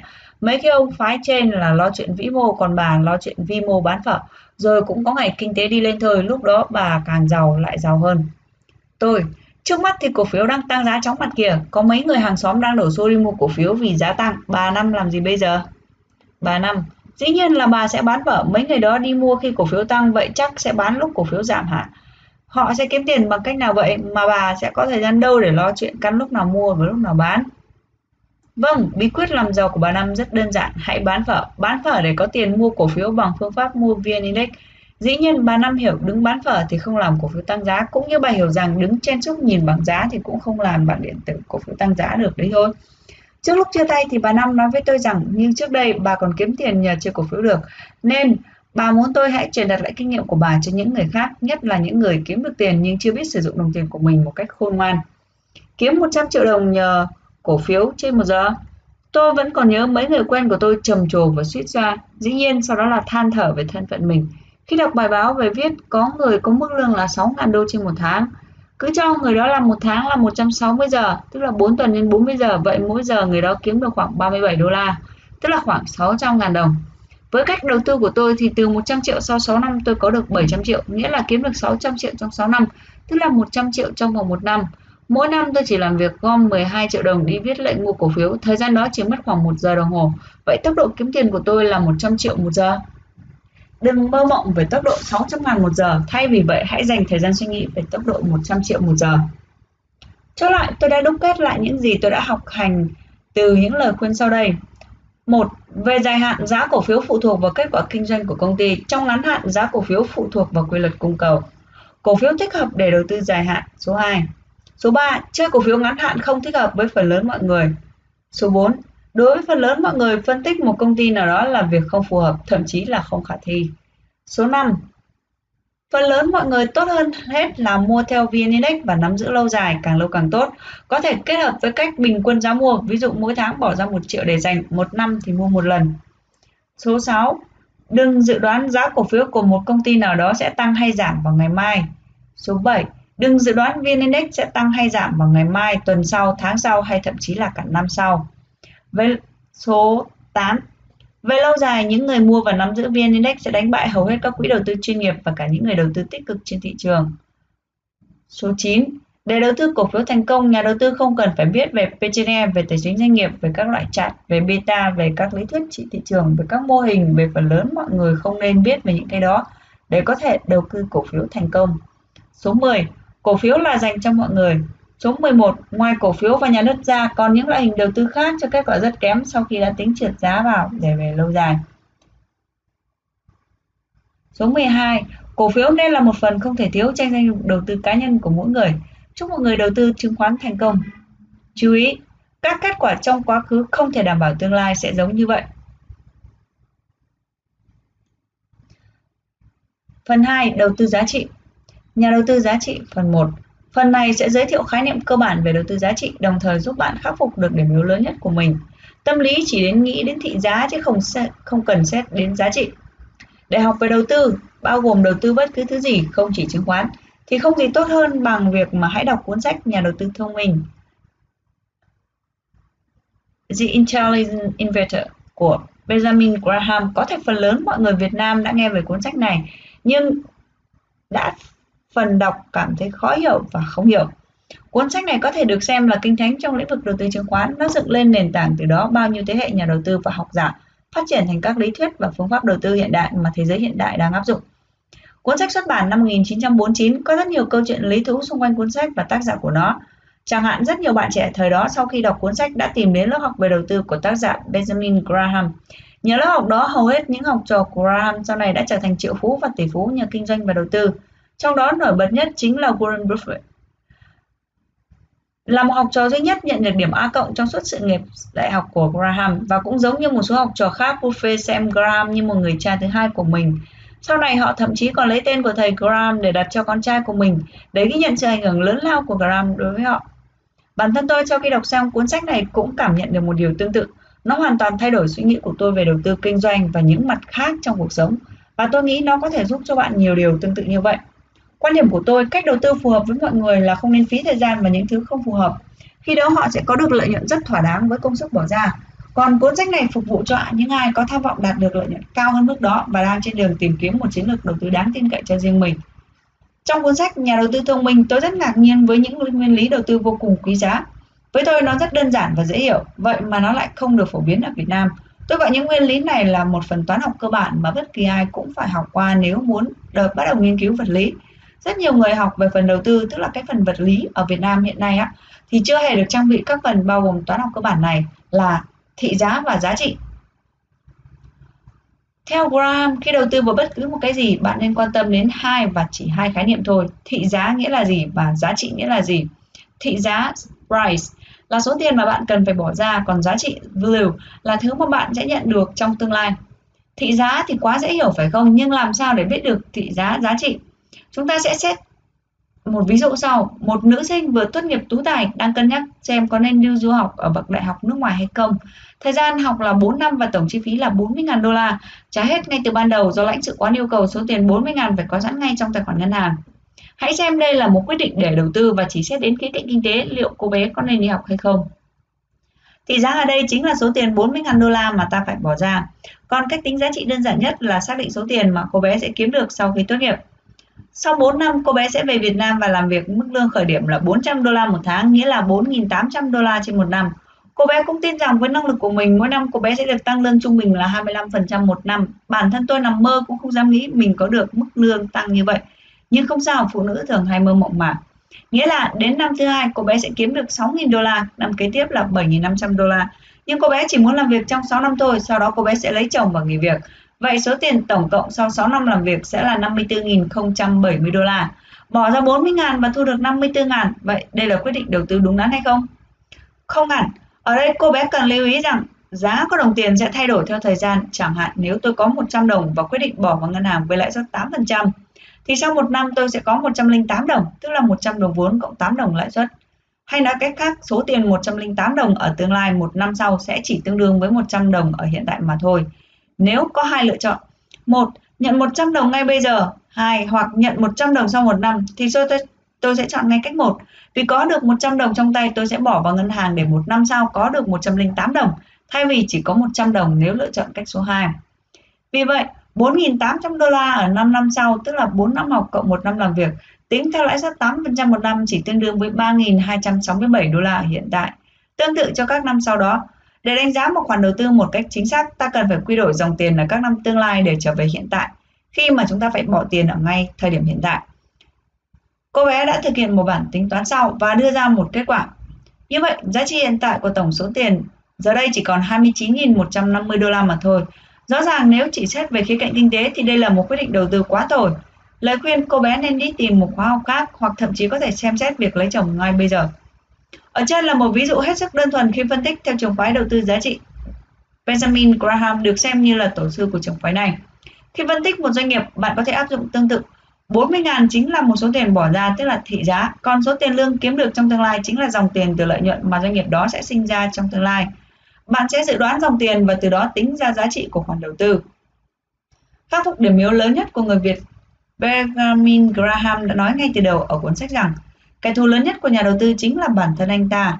Nghĩa là phần lớn những sai lầm mà nhà đầu tư mắc phải không phải xuất phát từ nguyên nhân khách quan, công ty đột nhiên phá sản, ban lãnh đạo gian dối, rủi ro thị trường, mà do chính những sai lầm chủ quan mà nhà đầu tư gây ra. Điều này đặc biệt đúng ở Việt Nam và phần lớn mọi người thường lo lắng và đổ lỗi cho nguyên nhân khách quan. Có thể xem các bài phỏng vấn trực tiếp gần đây hơn là tự nhìn lại bản thân mình. Ở đây tôi thử phân tích điểm yếu lớn nhất của người Việt khi đầu tư. Một là rất hám của rẻ. Trong con mắt người nước ngoài, người Việt rất hà tiện chứ không biết tiết kiệm. Người hà tiện là người chỉ biết nghĩ đến thị giá, còn người tiết kiệm là người biết dung hòa giữa thị giá và giá trị. Phần trình bày ngay phía sau đặc biệt quan trọng cho bất kỳ ai muốn bước vào thế giới đầu tư. Thậm chí nếu bạn không quan tâm đến đầu tư, bạn cũng cần biết đến những việc sau đây có thể có cái nhìn đúng đắn hơn trong việc mua sắm và tiêu xài. Ví dụ 1. Trước kia tôi rất thường hay bị bạn bè và đồng nghiệp chê cười vì cách tôi bỏ tiền cho các bữa ăn sáng ở bên ngoài. Bữa ăn sáng của tôi tốn khoảng 30 đến 50 ngàn đồng, trong khi những người đó khoe rằng họ chỉ ăn xôi và bánh mất 10 ngàn đồng. Với những bữa ăn sáng giá rẻ như vậy, chẳng chắc họ mới làm việc hoặc học tập đến 10 giờ sáng đã hoa mắt buồn ngáp bởi hoài. Điều hài hước là sau bữa sáng họ tiếp tục phải bỏ thêm tiền để mua thêm nhiều thứ khác để ăn cho đỡ đói và mệt. Nghĩa là nếu tính số tiền thực sự đã bỏ ra và xét thêm việc năng suất lao động bị giảm vì ham của rẻ lúc đầu, cái giá 10.000 đồng chẳng còn hời một tí nào. Tôi ước họ có thể tham khảo bữa ăn của người Nhật rất mắc nhưng nhờ ăn uống như vậy mà người vợ Nhật có thể làm việc với 100% khả năng cho đến 70 tuổi mà vẫn chạy tốt. Còn phần lớn người Việt không đủ sức làm 50% của khả năng cho đến năm 35 tuổi. Cho dù điều kiện kinh tế khó khăn đến thế nào, người Nhật cũng sẵn sàng đầu tư thích án cho bữa ăn. Ví dụ số 2. Ngày xưa một người bạn của tôi khi mua xe gắn máy đều chọn xe Trung Quốc. Lý do duy nhất là giá rẻ. Họ lý luận rằng xe Trung Quốc chỉ có 5 triệu, còn xe Nhật second hand thì đã mắc gấp đôi rồi. Về mặt thị giá thì đúng là xe Trung Quốc rất hấp dẫn, nhưng xét đến chất lượng thì khác. Nếu xét đến số tiền phải bỏ ra để tút và sửa xe Trung Quốc có thể chạy được, rồi xét đến tuổi thọ sử dụng, xét đến độ an toàn cho người lái, tất cả cấu thành nên một con số gọi là giá trị cho chiếc xe. Và đem so sánh với thị giá bỏ ra, kết quả không hẳn là xe Trung Quốc lúc nào cũng sẽ hấp dẫn hơn. Như vậy, qua hai ví dụ trên chúng ta thấy rằng người Việt thường chỉ định nghĩ đến thị giá khi mua món đồ đó. Phương pháp phân tích được nhiều người áp dụng lúc này là so sánh thị giá của các món đồ với nhau để lựa chọn cái tốt nhất. Ngoài ra, còn một trường phái nữa cũng rất phổ biến, nhất là ở phái nữ, tức là so sánh giá của từng thời điểm. Ví dụ, phần lớn những thứ hàng hiệu như điện thoại di động, quần áo thời trang, giày dép đều có giá bán cao hơn rất nhiều so với giá trị sử dụng thực sự của chúng đem lại. Bạn gái của tôi chưa muốn mua đôi giày có giá trị là một triệu đồng vì quá mắc. Nhưng nếu chỉ cần nghe thông tin siêu học 30% chỉ còn giá 70.000 đồng, 700.000 đồng thì bảo đảm sẽ đứng ngồi không yên liền thay vì so sánh giá trị và thị giá thì bây giờ bạn gái của tôi sẽ chỉ suy nghĩ giữa giá bán trước và giá bán sau khi giảm giá. Bước đầu tiên để đầu tư khôn ngoan là phải biết mua rẻ. Mua rẻ có nghĩa là mua với thị giá thấp hơn rất nhiều so với giá trị. Chú ý thị giá cao không có nghĩa là mắc và thị giá thấp không có nghĩa là rẻ. Thị giá giảm đi đáng kể như giày sale off, hàng sách tay trốn thuế, chứng khoán rớt giá cũng không có nghĩa là nó đã rẻ để đầu tư. Ví dụ số 4. Gần đây tôi được biết những người mua xôi giá 10 ngàn. Ở ví dụ số 1 đang chơi chứng khoán. Khỏi nói chắc bạn cũng đoán được họ mua bán thế nào. Họ chơi cổ phiếu trên sàn tập trung có giá trị mắc quá, có mã lên đến 300-400 ngàn một cổ phiếu, nên ào sang chơi thị giá ở thị trường OTC. Vì ở đó giá cổ phiếu còn rất rẻ, có cái chỉ 10-20 ngàn trên một cổ. Hoặc nếu là các cổ phiếu blue chip, những cổ phiếu được thị trường kỳ vọng như Kinh Đô, REM, Vinamilk có thị giá quá cao thì họ sẽ ào sang chơi các cổ phiếu penny stock, những cổ phiếu có thị giá siêu rẻ. Tôi đã thử tìm hiểu cách phân tích cổ phiếu của những người mới bắt đầu chơi và phát hiện ra nhiều điểm lý thú. Thông tin đầu tiên mà họ tìm đến là những bảng giá chứng khoán vào cuối mỗi ngày trên báo website bản tin chứng khoán. Bất kỳ bảng giá nào cũng có ít nhất hai cột những mã cổ phiếu và thị giá trong ngày. Đó chính là thông tin duy nhất mà họ dùng để phân tích. Chỉ có hai cột thì họ phân tích thế nào? Rất đơn giản. Họ so sánh các dòng trên bảng giá với nhau. Ví dụ họ so sánh hai dòng sau. Cổ phiếu HBC giá 15, cổ phiếu CTD giá 160 và họ kết luận rằng Hòa Bình HBC hấp dẫn hơn Cotecom CTD. Còn nhớ những người bạn mua xe Trung Quốc chứ mà không mua xe Nhật. Một số người thì hàn lâm hơn ngoài bảng giá họ còn nhìn vào biểu đồ thị giá của từng cổ phiếu. Khi họ thấy thị giá hiện thời của cổ phiếu nào đang xuống thấp nhất so với 3 tháng trước, họ sẽ đinh ninh rằng cổ phiếu đó đang rất rẻ. Còn nhớ người bạn gái ham mua đồ xe họp chứ? Phân tích đầu tư không phải là như vậy. Đừng bao giờ phí hết thời gian để đọc bảng giá hoặc xem đồ thị, vì chúng chỉ cho ta biết một diễn biến duy nhất là thị giá. Bạn không thể nhìn thấy cột giá trị trong bất kỳ bảng giá nào cả. Bà Năm bán phở có dạy tôi rằng đừng hà tiện, thay vì vậy hãy tiết kiệm. Vì nếu hà tiện thì cả đời của cháu sẽ mãi nghèo khổ, cho dù cháu có kiếm được nhiều tiền đi nữa. Nhưng nếu cháu biết tiết kiệm, cháu sẽ luôn sung túc, cho dù cháu không kiếm được nhiều tiền như người khác. Bà Năm còn dạy rằng người xưa thường khuyên mình khi mua cái gì cũng phải xét đủ cả ba yếu tố rẻ, bền, đẹp. Nếu cháu chỉ chăm chăm nghĩ đến rẻ thì chắc chắn cháu sẽ thất bại khi đầu tư cổ phiếu. Phần đầu cuốn sách đã giới thiệu khái niệm cơ bản về đầu tư giá trị, đồng thời giúp cho bạn khắc phục được điểm yếu lớn nhất của mình. Tâm lý chỉ nghĩ đến thị giá chứ không cần xét đến giá trị. Phần kế tiếp sẽ giúp bạn áp dụng phương pháp đầu tư giá trị vào cổ phiếu cụ thể như thế nào. Nhà đầu tư giá trị phần 2 Hai nguyên tắc cơ bản khi đầu tư giá trị rất nhiều người lầm tưởng rằng đầu tư giá trị có nghĩa là tính toán dòng tiền tương lai, rồi chiết khấu về hiện tại, nhưng mà không phải vậy. Đó chỉ là một trong những phương pháp thường được áp dụng để tính giá trị hiện tại hay thôi. Nét quyến rũ của lý thuyết đầu tư giá trị nằm ở những nguyên tắc đơn giản của nó. Ở phần 1 tôi đã nêu ra nguyên tắc đầu tiên là mối tương quan giữa thị giá và giá trị. Phần này sẽ giới thiệu hai nguyên tắc cơ bản còn lại, biên độ an toàn. Nếu xét về các phân tích của cô bé trong phần 1, ta sẽ thấy có các vấn đề sau. Một, số tiền lương trong tương lai thực chất chỉ là dự đoán, trên thực tế số tiền ấy có thể khác đi. hai Mức độ tăng trưởng tiền lương có thể cũng không phải là 25% một năm, có nhiều rủi ro công ty làm ăn kém nền kinh tế đi xuống, cô bé ngộ nhận về năng lực của mình. Tỷ lệ phần trăm dùng để chiết khấu 8% một năm cũng có thể sẽ khác đi. Chỉ cần một trong các yếu tố trên xảy ra, chắc chắn kết quả tính giá trị cuối cùng cũng sẽ khác biệt. Nói chung nhiều người sẽ cùng phân tích một trường hợp thì mỗi người sẽ có kết quả tính giá trị khác nhau. Và con người thì luôn luôn có thể mắc sai lầm khi tính toán và nhận định. Vì vậy, Graham để ra nguyên tắc biên độ an toàn. Khi đầu tư chỉ thực hiện đầu tư nếu giá trị thấp hơn một khoản đáng kể. Khoảng đó gọi là biên độ an toàn. Nếu biên độ an toàn càng lớn thì vụ đầu tư đó càng hấp dẫn. Hay nói cách khác, vấn đề không phải là tính toán để tìm ra giá trị chính xác nhất, vì điều đó là không thể. Thay vì vậy, ta chỉ cần xác định giá sao cho con số gần đúng nhất. Tức là xác suất đúng càng cao càng tốt nhưng không thể nào 100% được, điều đấy là bất khả thi. Vấn đề quan trọng hơn là cần đòi hỏi biên độ an toàn thật cao khi thực hiện đầu tư để bù đắp cho những sai số không tránh khỏi khi định giá. Theo Graham, một giao dịch mà không có biên độ an toàn thì giao dịch đó không phải là đầu tư đúng nghĩa. Vừa rồi tôi có nói chuyện với một anh bạn, anh ta hỏi tôi như sau. Cổ phiếu X đang có thị giá trên thị trường OTC là 32 đến 34, tao định giá nó khoảng 22 thôi, vậy có nên mua không? Nếu thấy tốt thì có thể xem xét mua, tôi vẻ phải trả lời. Tao định đợi nó xuống khoảng 30 thì mua, anh ta háo hức. Cái gì? Tôi hét lên, nếu mày nghĩ rằng nó trị giá khoảng 22 là được thì mày chỉ nên mua khi nó 16 đến 18 thôi. Cái khoảng chênh lệch 4 đến 6 đó chính là biên độ an toàn. Ngay cả nếu thị giá nó là 22 cũng không mua bởi vì biên độ an toàn chỉ bằng không, đừng có mua ngay chưa. Tôi bút mấy phát qua Yahoo Messenger. Nhiều người mặc dù trình độ rất cao và cho rằng mình hiểu về phân tích đầu tư lại không biết gì về biên độ an toàn. xem ví dụ ở trên báo bài viết vừa khó hiểu vừa gây hiểu lầm cho người đọc ở chỗ không nói rõ sai số có thể tính toán và biên độ an toàn thế nào là phù hợp. Nếu tác giả có thể cho rằng biên độ an toàn của mình bằng số 0 và tính toán của mình là chính xác 100%, thì có lẽ tác giả đó sẽ sớm trở thành người giàu nhất Việt Nam trong nay mai rồi. Hãy ghi nhớ biên độ an toàn càng lớn thì vụ đầu tư càng hấp dẫn, nghe đơn giản quá phải không? Ai lại chẳng biết vậy?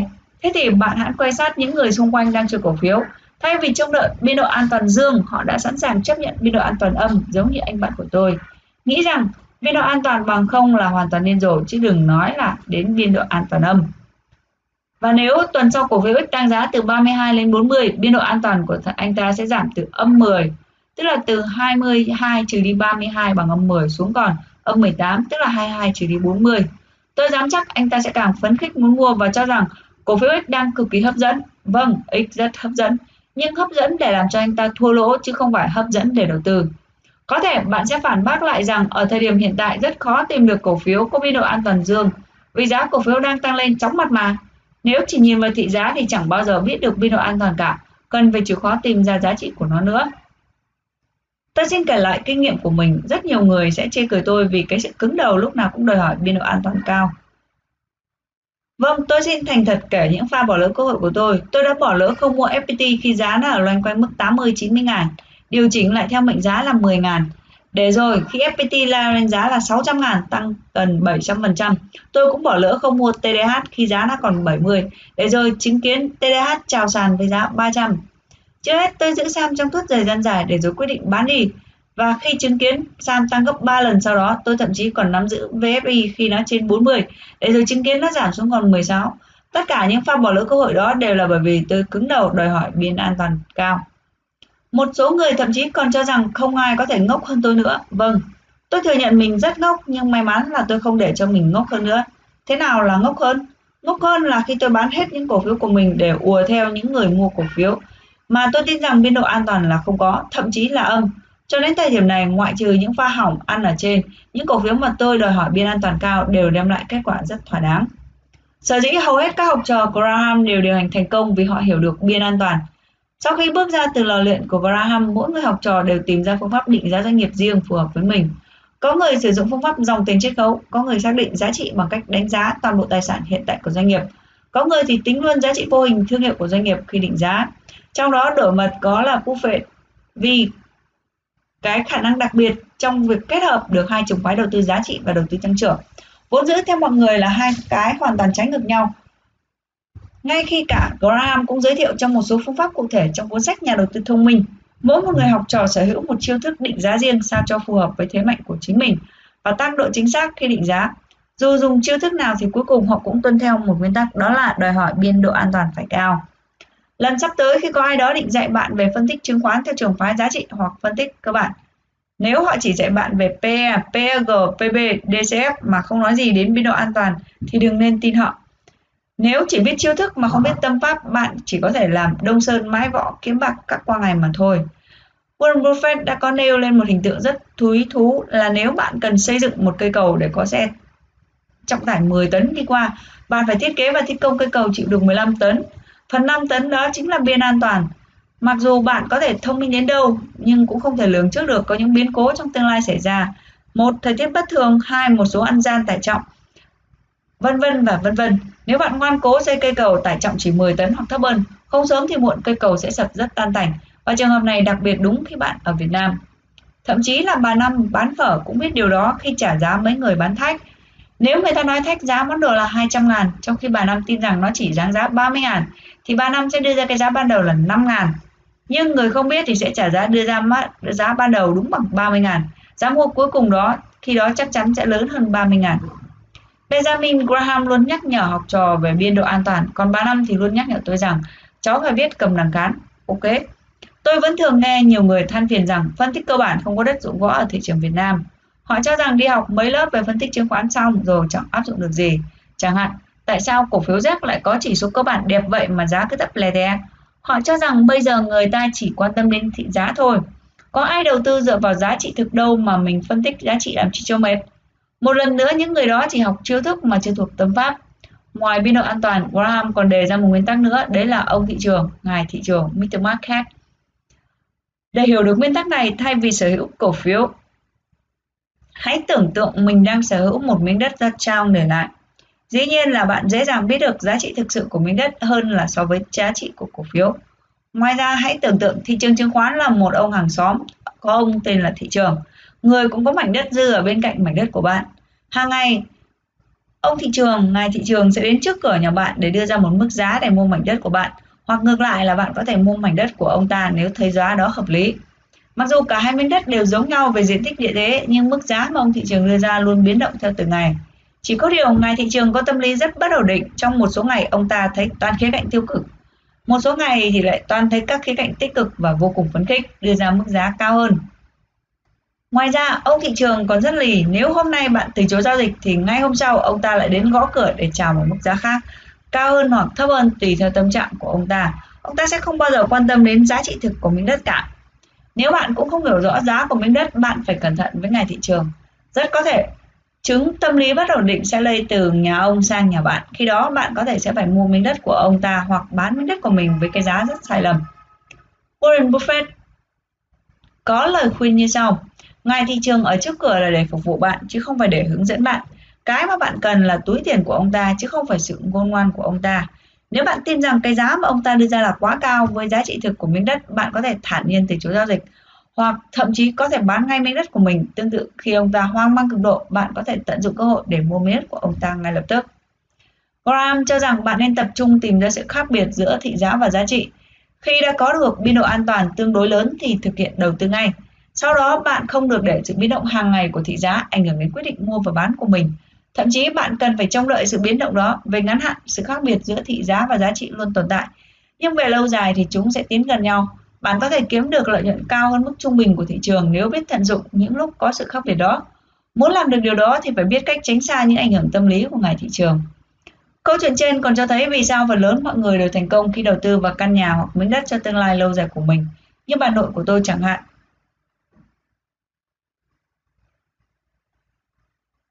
Thực tế họ không bị ông thị trường quấy rầy mỗi ngày khi sở hữu căn nhà.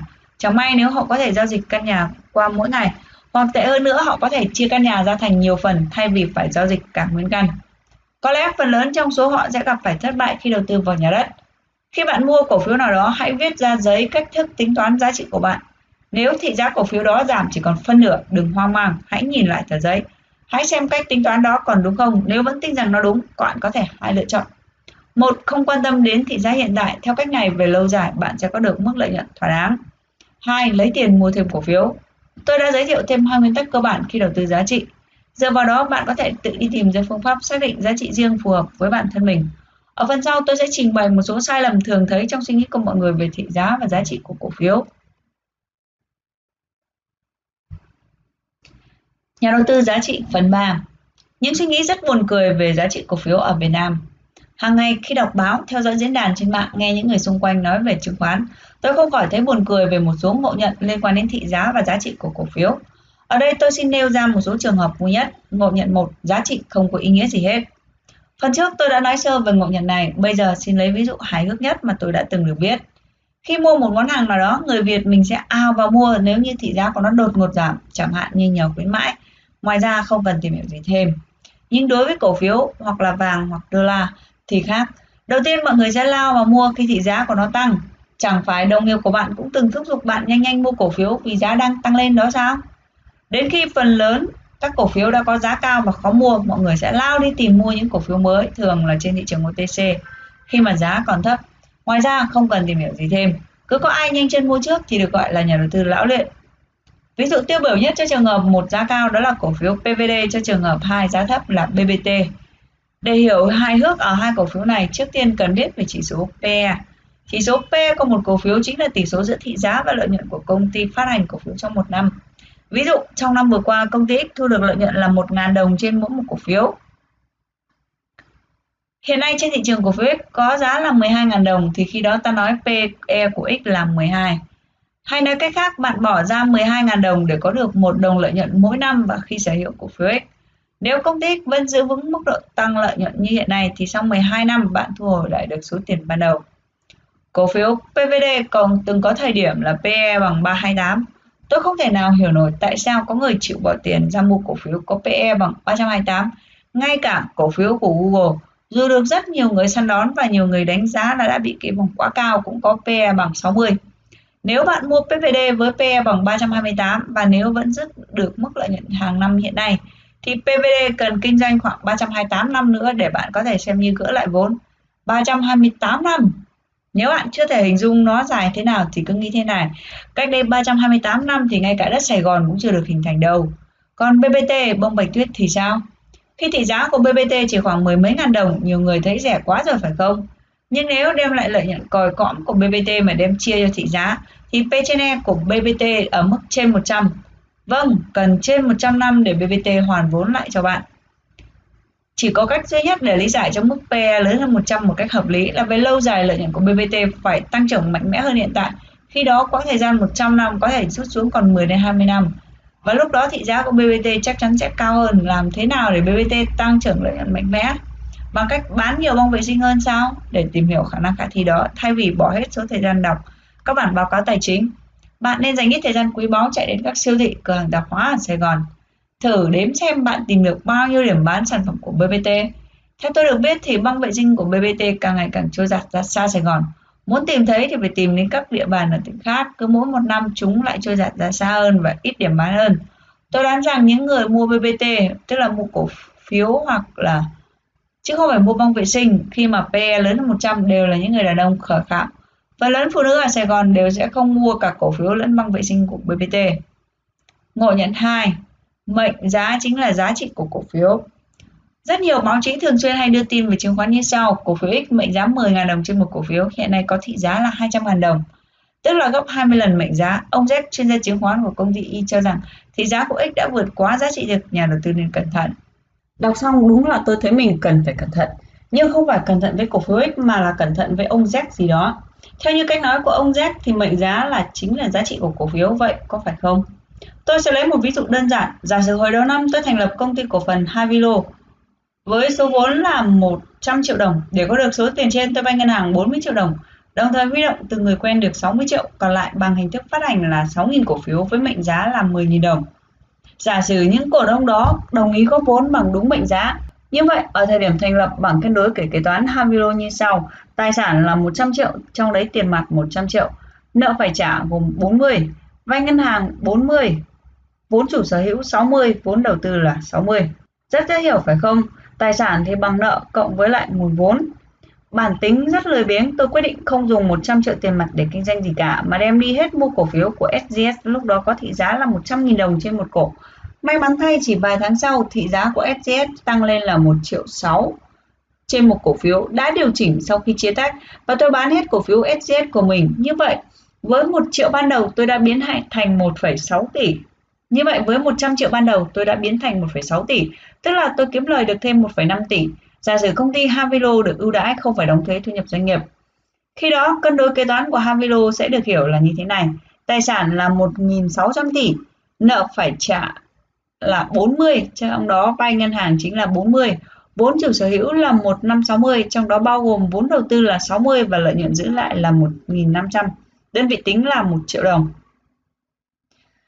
Bây giờ tôi đố bạn mệnh giá của Havilo bây giờ là bao nhiêu? Trả lời vẫn là 10.000 đồng trên một cổ phiếu bởi vì vốn đầu tư vẫn là 60 triệu. Câu hỏi kế tiếp, tôi muốn bán cổ phiếu Havilo cho bạn với giá là 50.000 đồng trên một cổ phiếu gấp 5 lần mệnh giá, bạn có mua không? Lẽ dĩ nhiên bạn sẽ mua ngay vì cái giá 50.000 đồng là quá hời với 1,6 tỷ tiền mặt. Cho dù Havilo có phải ngừng kinh doanh ngay lập tức trả 40 triệu tiền nợ thì nó vẫn còn đến hơn 1,5 tỷ để trả lại cho cổ đông. Nghĩa là mỗi một cổ phiếu của Havilo sẽ là 1,56 tỷ chia cho 6.000 cổ phiếu tương đương với 260.000 đồng. Bỏ ra 50.000 đồng để sở hữu 260.000 đồng tiền mặt đối với một người bình thường thì đó là một vụ đầu tư quá hời. Nhưng đối với ông Z gì đó thì không hẳn vậy. Mệnh giá của cổ phiếu đơn giản chỉ là một con số được ấn định lúc có vốn hoặc phát hành cổ phiếu ở bên ngoài. Theo thời gian, mệnh giá sẽ khác hẳn so với tình hình thực tế về tài sản và lợi nhuận của công ty. Thị giá cao gấp 20 lần mệnh giá không có nghĩa là đắt mà thị giá còn bằng 1 phần 10 mệnh giá cũng không có nghĩa là rẻ. Nếu muốn hiểu rõ hơn giá trị của một công ty, bạn cần nhìn vào bảng cân đối kế toán. Chỉ một con số mệnh giá không nói lên được điều gì cả. Ngộ nhận số 3. Giá trị sổ sách chính là giá trị của cổ phiếu. Trong kế toán người ta thường hay tính giá sổ sách book value bằng cách book value bằng ai còn gọi là BV bằng vốn chủ sở hữu chia cho số cổ phiếu phát hành. Như vậy áp dụng cho ví dụ ở bên trên của Havilo chúng ta có BV bằng 260.000 đồng. Sau phần trình bày này ở ngộ nhận số 2, có thể bạn cũng sẽ nảy ra ý nghĩ rằng nếu giá trị thấp hơn so với BV thì có phải cổ phiếu đang rẻ hay không? Rất nhiều người phân tích giá trị cũng mắc phải sai lầm đó. Thực tế thì BV cũng như mệnh giá chẳng thể nói lên điều gì về giá trị thực của cổ phiếu cả. Trong ví dụ ở bảng số 2 thì đúng là khoản đầu tư rất hời, nhưng có trường hợp hoàn toàn ngược lại, hãy xem ví dụ sau đây. Khi đã có 1,6 tỷ tiền mặt, tôi quyết định làm một cú đầu tư điên rồ, chạy ra chợ Nhật Tạo mua vô số máy vi tính siêu cũ, máy sách tay, máy màn hình hai màu đen xanh, máy không ổ cứng chẳng hạn. Vâng, tôi thích chơi ngông như vậy. Sau khi mua tôi chỉ còn lại 10 triệu đồng tiền mặt. Lúc này bằng cân đối kế toán của Havilo sẽ như sau. Tài sản là 1.600, trong đấy tiền mặt là 10 và máy móc thiết bị là 1.590. Nợ phải trả là 40, trong đó vay ngân hàng là 40. Vốn chủ sở hữu là 1560, trong đấy vốn đầu tư là 60 và lợi nhuận giữ lại là 1.500.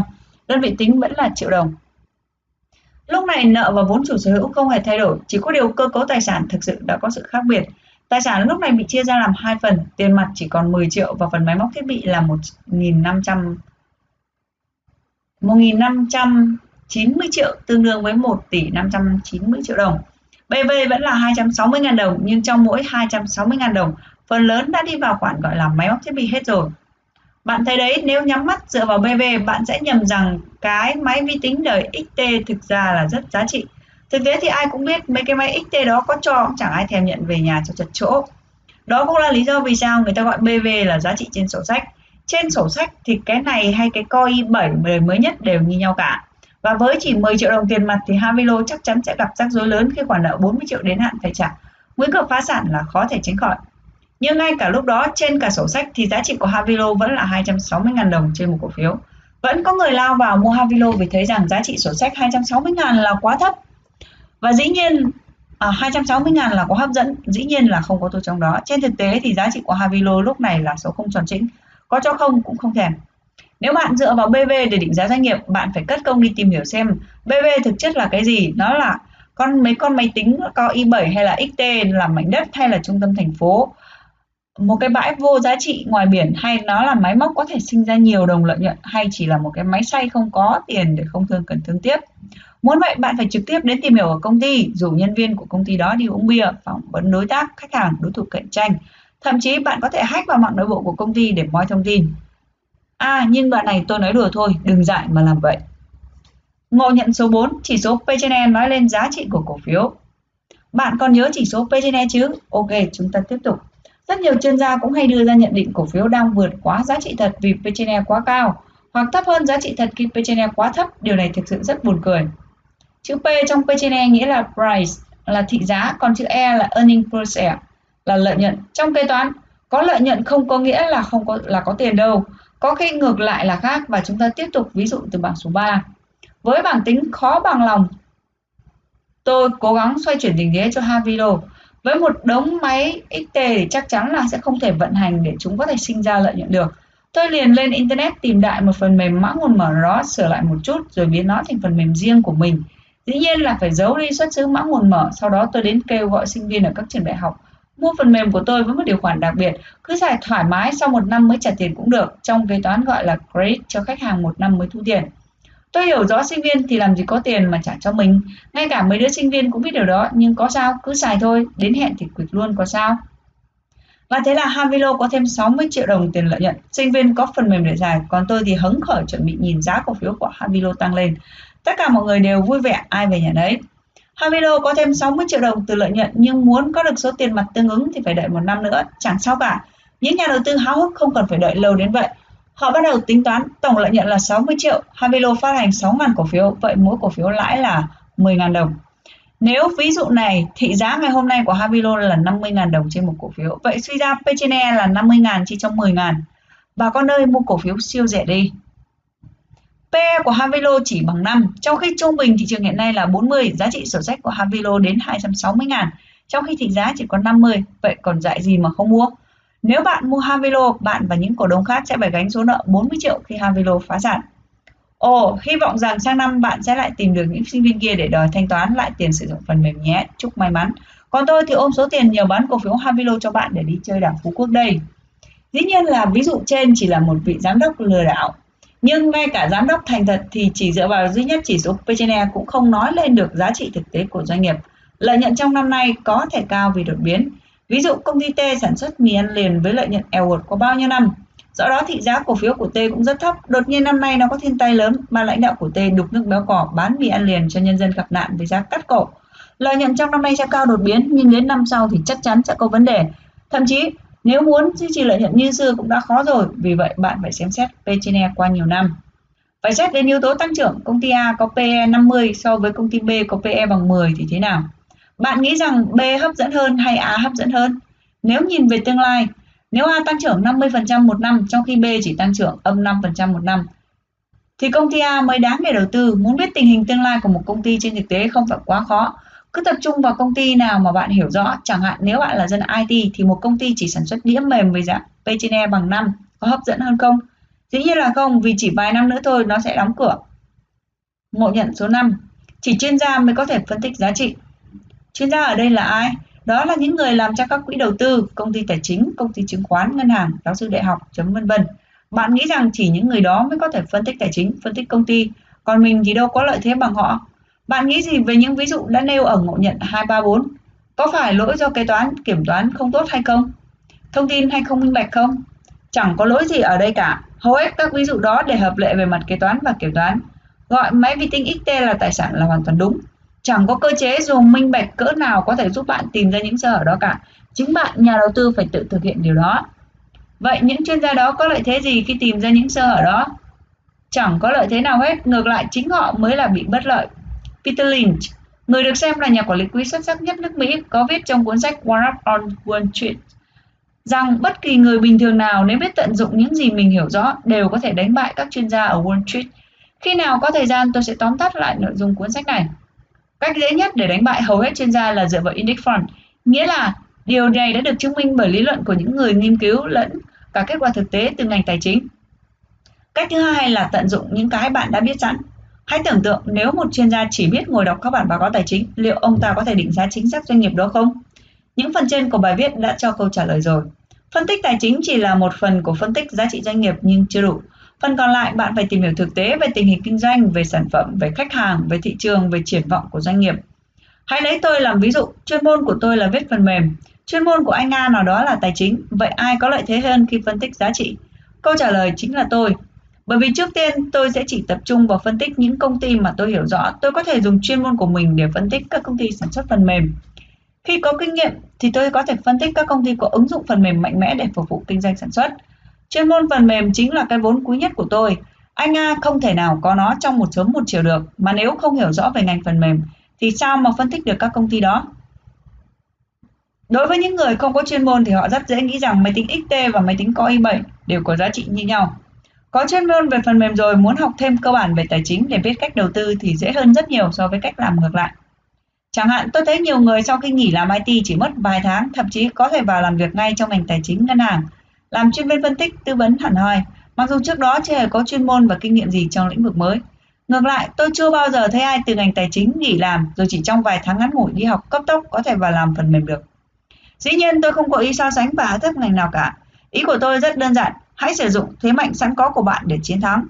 Còn nếu thiếu điều gì đó thì hãy tìm cách nào tốt nhất để bổ sung hoặc khỏa lấp. Đừng đánh mất thế mạnh của mình để nhắm mắt lao vào lĩnh vực mà bạn không có khả năng giành thắng lợi, chỉ vì nghe đồn rằng người nào đó giỏi lắm và có ưu thế hơn. Vừa rồi tôi có nghe nhiều chú hai lúa ở bằng đồng bằng sông Cửu Long trúng đậm nhà nuôi cá, đem tiền đi mua xe hơi đời mới, cầm số tiền còn dư, các chú quyết tâm lên Sài Gòn săn lùng cổ phiếu của công ty trong lĩnh vực giàn khoan, công nghệ ngân hàng và dược phẩm. Ở hướng ngược lại, rất nhiều nhân viên trong các công ty công nghệ ngân hàng lại đang đổ xô về đồng bằng sông Cửu Long săn lùng cổ phiếu của các công ty xuất khẩu thủy sản mới vì giá còn thấp thấp vì các công ty thủy sản trên sàn giá đã cao. Lẽ ra các chú hai lúa nhà ta nếu thực sự tự mình muốn đầu tư thì nên bỏ thời gian ra phân tích tình hình kinh doanh của các công ty thủy hải sản quanh mình. Chắc bạn cũng biết chỉ có một khoản đầu tư giá trị 10.000 đô la vào công ty của Berkshire Hathaway vào năm 1965. Đến 2005, Warren Buffett đã khiến con số tiền đã sinh sôi lên 30 triệu đô. Trong khi đó, tại một khoản 10.000 đô khác đầu tư vào công ty S&P 500 đã mang lại cho ông khoảng 500.000 đô la. Có thể bạn không thích Warren nhưng sự thành công của ông sẽ trở thành bất sẽ khiến bất kỳ ai cũng phải ngưỡng mộ. Warren đã trở thành huyền thoại trong lịch sử của ngành tài chính và rất nhiều người đã theo dấu chân của ông để tìm kiếm sự thành công ấy. Trong hoạt động tài chính, mỗi một nhà đầu tư đều có cách suy nghĩ riêng, có những triết lý mà những tư tưởng ấy sẽ định hướng các quyết định đầu tư của họ. Warren đã học về đầu tư giá trị tại trường Benjamin Graham. Các nhà đầu tư giá trị value investors thường tìm kiếm các chứng khoán có mức giá thấp hơn nhiều so với giá trị thực của chúng. Việc tính toán giá trị nội tại của một chứng khoán hoàn toàn không phải là một chuyện dễ dàng, bởi nó đòi hỏi một cái đầu lạnh và sự tinh tế trên thế giới chẳng có tiêu chuẩn nào tính toán con số này. Phần lớn việc đánh giá giá trị nội tại là dựa trên phân tích số liệu cơ bản về một doanh nghiệp. Giống như việc các bà nội trợ mặc cả gắt gao khi đi chợ, các nhà đầu tư thường tìm kiếm giá trị cũng tìm kiếm những món hàng giá rẻ thực sự có giá trị nhưng phần lớn người mua hàng bỏ lỡ. Warren tuy theo phương pháp đầu tư này nhưng ông đã tiếp cận nó ở một mức độ khác. Nhiều nhà đầu tư vào giá trị không tin thuyết thị trường hiệu quả, nhưng họ lại thực sự tin rằng thị trường sẽ làm đầy túi của họ vì qua thời gian những cổ phiếu định giá thấp sẽ tăng lên tới giá trị thực sự của chúng. Nhưng Warren lại không nghĩ vậy. Ông không quan tâm đến quan hệ cung cầu phức tạp trên thị trường chứng khoán. Thực sự thì cũng chẳng quan tâm đến những gì đang diễn ra trên thị trường. Ông chọn mua cổ phiếu đơn giản là dựa trên tiềm lực của công ty. Việc nắm giữ các cổ phiếu này đối với Buffett cũng giống như chơi một trò chơi. Ông không chỉ muốn tăng vốn đầu tư của mình mà còn muốn sở hữu các công ty có khả năng tạo ra lợi nhuận cao. Khi đầu tư vào một công ty, Warren không quan tâm liệu sau này thị trường có nhận ra giá trị thực của doanh nghiệp hay không. Thay vào đó, ông chỉ quan tâm đến khả năng kiếm lời của doanh nghiệp như là một thực thể tiến hành hoạt động kinh doanh. Vậy làm thế nào để Warren có thể tìm kiếm được các cái cổ phiếu giá thấp và sao ông có thể đánh giá được các cái mối quan hệ giữa cổ phiếu và chất lượng cổ phiếu đó? Sau đây là cách thức mà Warren Buffett đã tiến hành phân tích đầu tư nếu bạn thực sự muốn trở thành một nhà đầu tư thành công, hãy ghi nhớ trong đầu những yếu tố mà không chỉ Buffett phân tích, mà hãy để tâm vào những thứ ông ta tìm kiếm.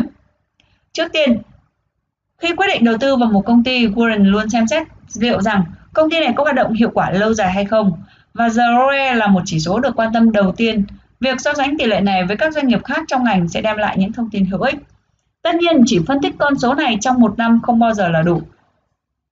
Ít nhất bạn phải xem xét chỉ số này trong 10 năm để thấy được toàn bộ quá trình hoạt động của công ty. Thứ hai, hãy xem xét công ty có hạn chế việc vay nợ quá mức hay không. Tỷ lệ nợ trên vốn cổ phần là một chỉ số quan trọng khác được Warren Buffett quan tâm xem xét kỹ lưỡng. Ông luôn tìm kiếm những công ty có mức nợ thấp, do đó chính vốn cổ phần của cổ đông sẽ làm tăng doanh thu, chứ không phải các khoản tiền đi vay nợ. Nếu tỷ lệ này ở mức cao có nghĩa là công ty đang sử dụng tiền từ đi vay nhiều hơn là sử dụng vốn từ cổ đông để duy trì hoạt động.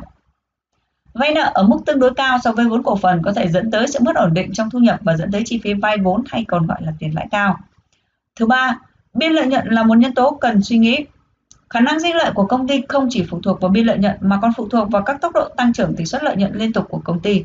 Để có được các thông tin đáng tin cậy về khả năng sinh lợi của công ty, hãy xem xét chỉ số này trong ít nhất là 5 năm. Biên lợi, biên lợi nhuận cao nghĩa là công ty đang tiến hành hoạt động kinh doanh tốt nhưng biên lợi nhuận hay tỷ suất lợi nhuận tăng thì đó là dấu hiệu cho thấy hoạt động quản lý của công ty là rất hiệu quả, đặc biệt trong quản lý chi phí. Thứ tư, cần xem xét công ty đã cổ phần hóa được bao lâu. Buffett thường chỉ xem xét tới các công ty cổ phần hóa đã hoạt động ít nhất là 10 năm. Vì thế, hầu hết các công ty công nghệ phát hành cổ phiếu lần đầu IPO trong thập kỷ trước đều không nằm trong tầm ngắm của Buffett. Đấy là còn chưa tính đến việc Buffett đã chỉ đầu tư vào các công ty mà ông nắm rõ thông tin. Và ông cũng thừa nhận rằng mình chẳng hiểu mấy về cách thức hoạt động của hầu hết các công ty công nghệ hiện nay. Tuy vậy, các tiêu chuẩn của ông vẫn hoàn toàn hợp lý.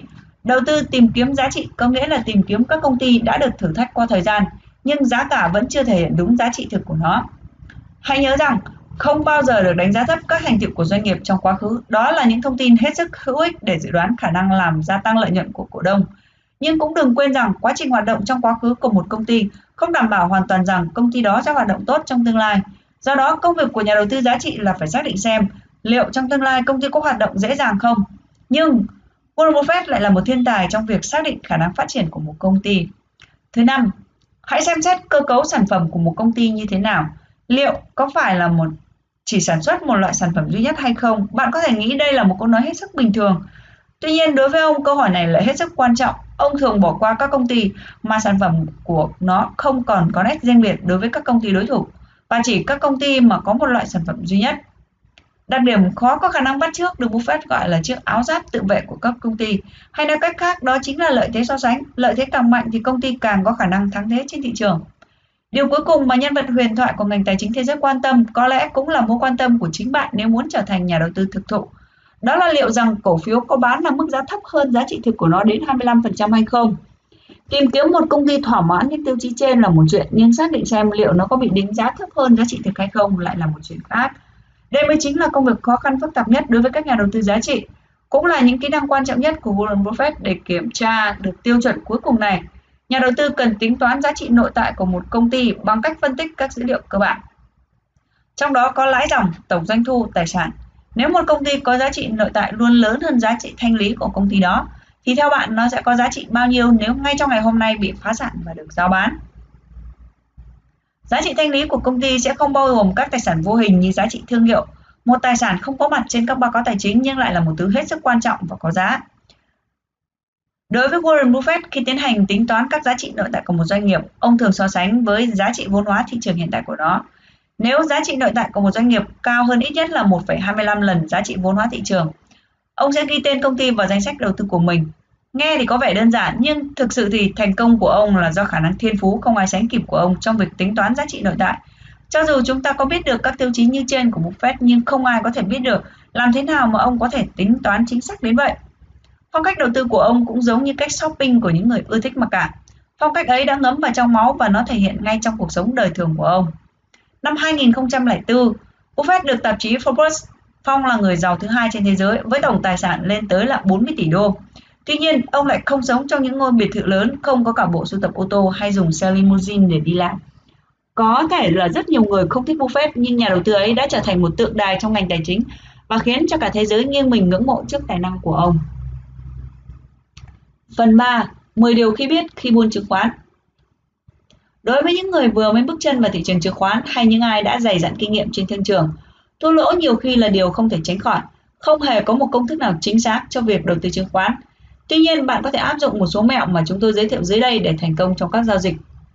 Trong khi không có một lý thuyết đơn lẻ hay một chuỗi những yếu tố đáng tin cậy nào dẫn dắt phân tích cơ bản, các nhà phân tích cơ bản tập trung nghiên cứu các dấu hiệu kinh tế vĩ mô như GDP, lãi suất, lạm phát, tỷ lệ thất nghiệp, nguồn cung cấp tiền, các nguồn dự trữ trao đổi ngoại tệ, nguồn thương mại và tính năng tính năng suất để đánh giá giá trị trong tương lai của một ngoại tệ.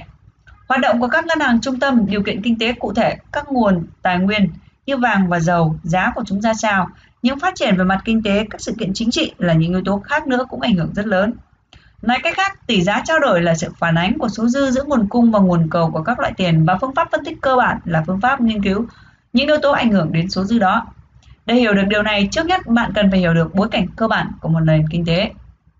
Vòng tuần hoàn kinh tế Vòng tuần hoàn kinh tế giống với bất cứ vòng đời sản phẩm hay vòng đời doanh nghiệp nào có 4 chu kỳ tuần hoàn kinh tế đại diện cho sự lên xuống. 4 kỳ này là một kỳ mở rộng hay gọi là kỳ phát triển hoặc kỳ phục hồi, hai kỳ đỉnh điểm, ba kỳ suy thoái hoặc khủng hoảng kinh tế, 4 kỳ đáy. Kỳ 1, kỳ phát triển hay kỳ mở rộng còn gọi là kỳ phục hồi. Trong kỳ mở rộng, nền kinh tế đi theo hướng dao động lên. Các hoạt động kinh tế đều phát triển và mở rộng sản xuất, nhu cầu gia tăng, tỷ lệ lao động cũng theo đó mà tăng. Các doanh nghiệp và các khách hàng bắt đầu mượn tiền để mở rộng các hoạt động và gia tăng tiêu thụ của họ. Điều này cũng theo đó mà giúp gia tăng lãi suất. Kỳ 2, kỳ đỉnh điểm.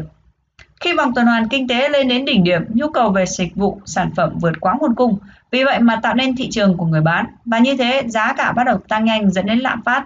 Trong suốt quá trình lạm phát sẽ có nhiều tiền đuổi theo trong quá ít hàng hóa. Hậu quả là vì giá sản phẩm gia tăng nên khả năng mua hàng của khách hàng cũng giảm và nhu cầu cũng giảm theo. Điều này theo đó mà khiến cho các hoạt động kinh tế giảm, vòng tuần hoàn bước vào kỳ thứ ba hay gọi là một sự khủng hoảng kinh tế. Kỳ 3, kỳ khủng hoảng kinh tế cũng được gọi là kỳ suy thoái.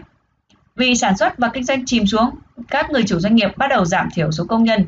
Những người bị sa thải về hưu sớm hay tạm thời nghĩ đến việc gia tăng thất nghiệp khiến cho nhu cầu còn giảm hơn nữa. Theo đó, giá cả bị sụp xuống bất thình lình dẫn đến quá trình lạm phát, tức là điều kiện kinh tế tiêu biểu bởi tình hình giá cả bị giảm dai dẳng và đáng kể.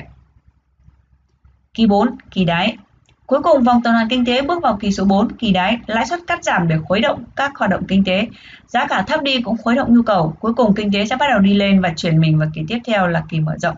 Vòng tuần hoàn kinh tế cứ như vậy mà tiếp diễn. 10 điều bạn nên biết. 1. Nên nhớ rằng không có chứng khoán nào là quá cao để bạn không thể mua được hay quá thấp để bán.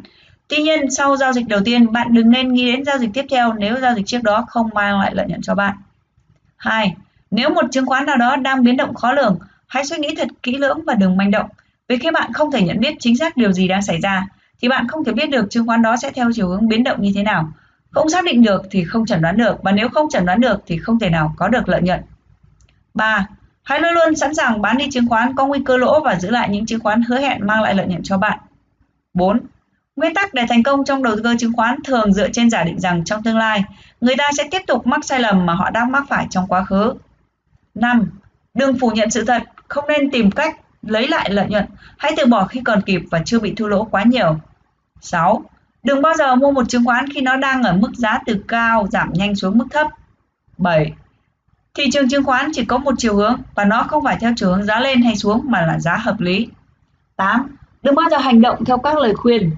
9. Kẻ thù chủ yếu của chủ nhà đầu tư, nhà đầu cơ chính là việc bản thân họ luôn có xu hướng cảm thấy nhàm chán rất nhanh. Một đặc điểm không thể nhầm lẫn của con người là sự đan xen của hy vọng và lo sợ. Trong đầu cơ khi diễn biến thị trường không như mong muốn, bạn sẽ hy vọng rằng tất cả mọi ngày đều là ngày cuối cùng và bạn sẽ thua lỗ nhiều hơn nếu bạn làm những gì bạn hy vọng là sẽ mang lại lợi nhuận. Và khi thị trường biến động đúng theo ý nguyện của bạn, bạn sẽ lo sợ rằng ngày mai mình sẽ mất hết lợi nhuận và quyết định bỏ cuộc quá sớm. Nỗi lo sợ khiến cho bạn không thể kiếm được lợi nhuận nhiều như bạn có thể. Một nhà đầu tư thành công là người biết dung hòa hai bản năng gốc rễ này. Người đó phải biết cách kiềm chế sự bốc đồng của mình. Thay vì hy vọng, anh ta sẽ phải lo lắng. Hay thay vì lo sợ, anh ta sẽ phải có hy vọng. Nhà đầu tư phải lo rằng những mất mát của mình sẽ lớn hơn và cũng phải hy vọng rằng lợi nhuận của mình có thể tăng lên rất cao. Việc đầu cơ chứng khoán theo cách thông thường mà mọi người vẫn làm là một điều hoàn toàn sai lầm. 10. Bạn phải tin tưởng vào bản thân mình và những quyết định của mình nếu bạn muốn kiếm lời từ trò chơi trí tuệ và may rủi này. Bí quyết giao dịch Hãy tuân thủ theo chiến lược. Nếu bạn mua một cổ phiếu và ngày hôm sau nó xuống giá trong khi các kết quả phân tích lại cho thấy rằng cổ phiếu này đang lên giá, hãy mua thêm cổ phiếu ấy và xem việc mua cổ phiếu đó là một giao dịch hoàn toàn độc lập. 2. Không nên mua bán các cổ phiếu có chênh lệch lớn giữa giá mua và giá bán. Nếu một cổ phiếu nào đó có vẻ hấp dẫn, cố gắng mua với giá dao động trong phạm vi giá mua và giá bán. Trong trường hợp này, bạn nên sử dụng lệnh giới hạn, nên nhớ một giao dịch tốn kém hơn 3% sẽ thủ tiêu tất cả các chiến lược tốt. 3. Đặc biệt quan trọng, nếu bạn nhận thấy một sự thay đổi bất thường theo chiều hướng tích cực trên 6 đến 10% trong suốt ngày đầu hay ngày thứ hai thì hãy bán cổ phiếu của bạn nhanh.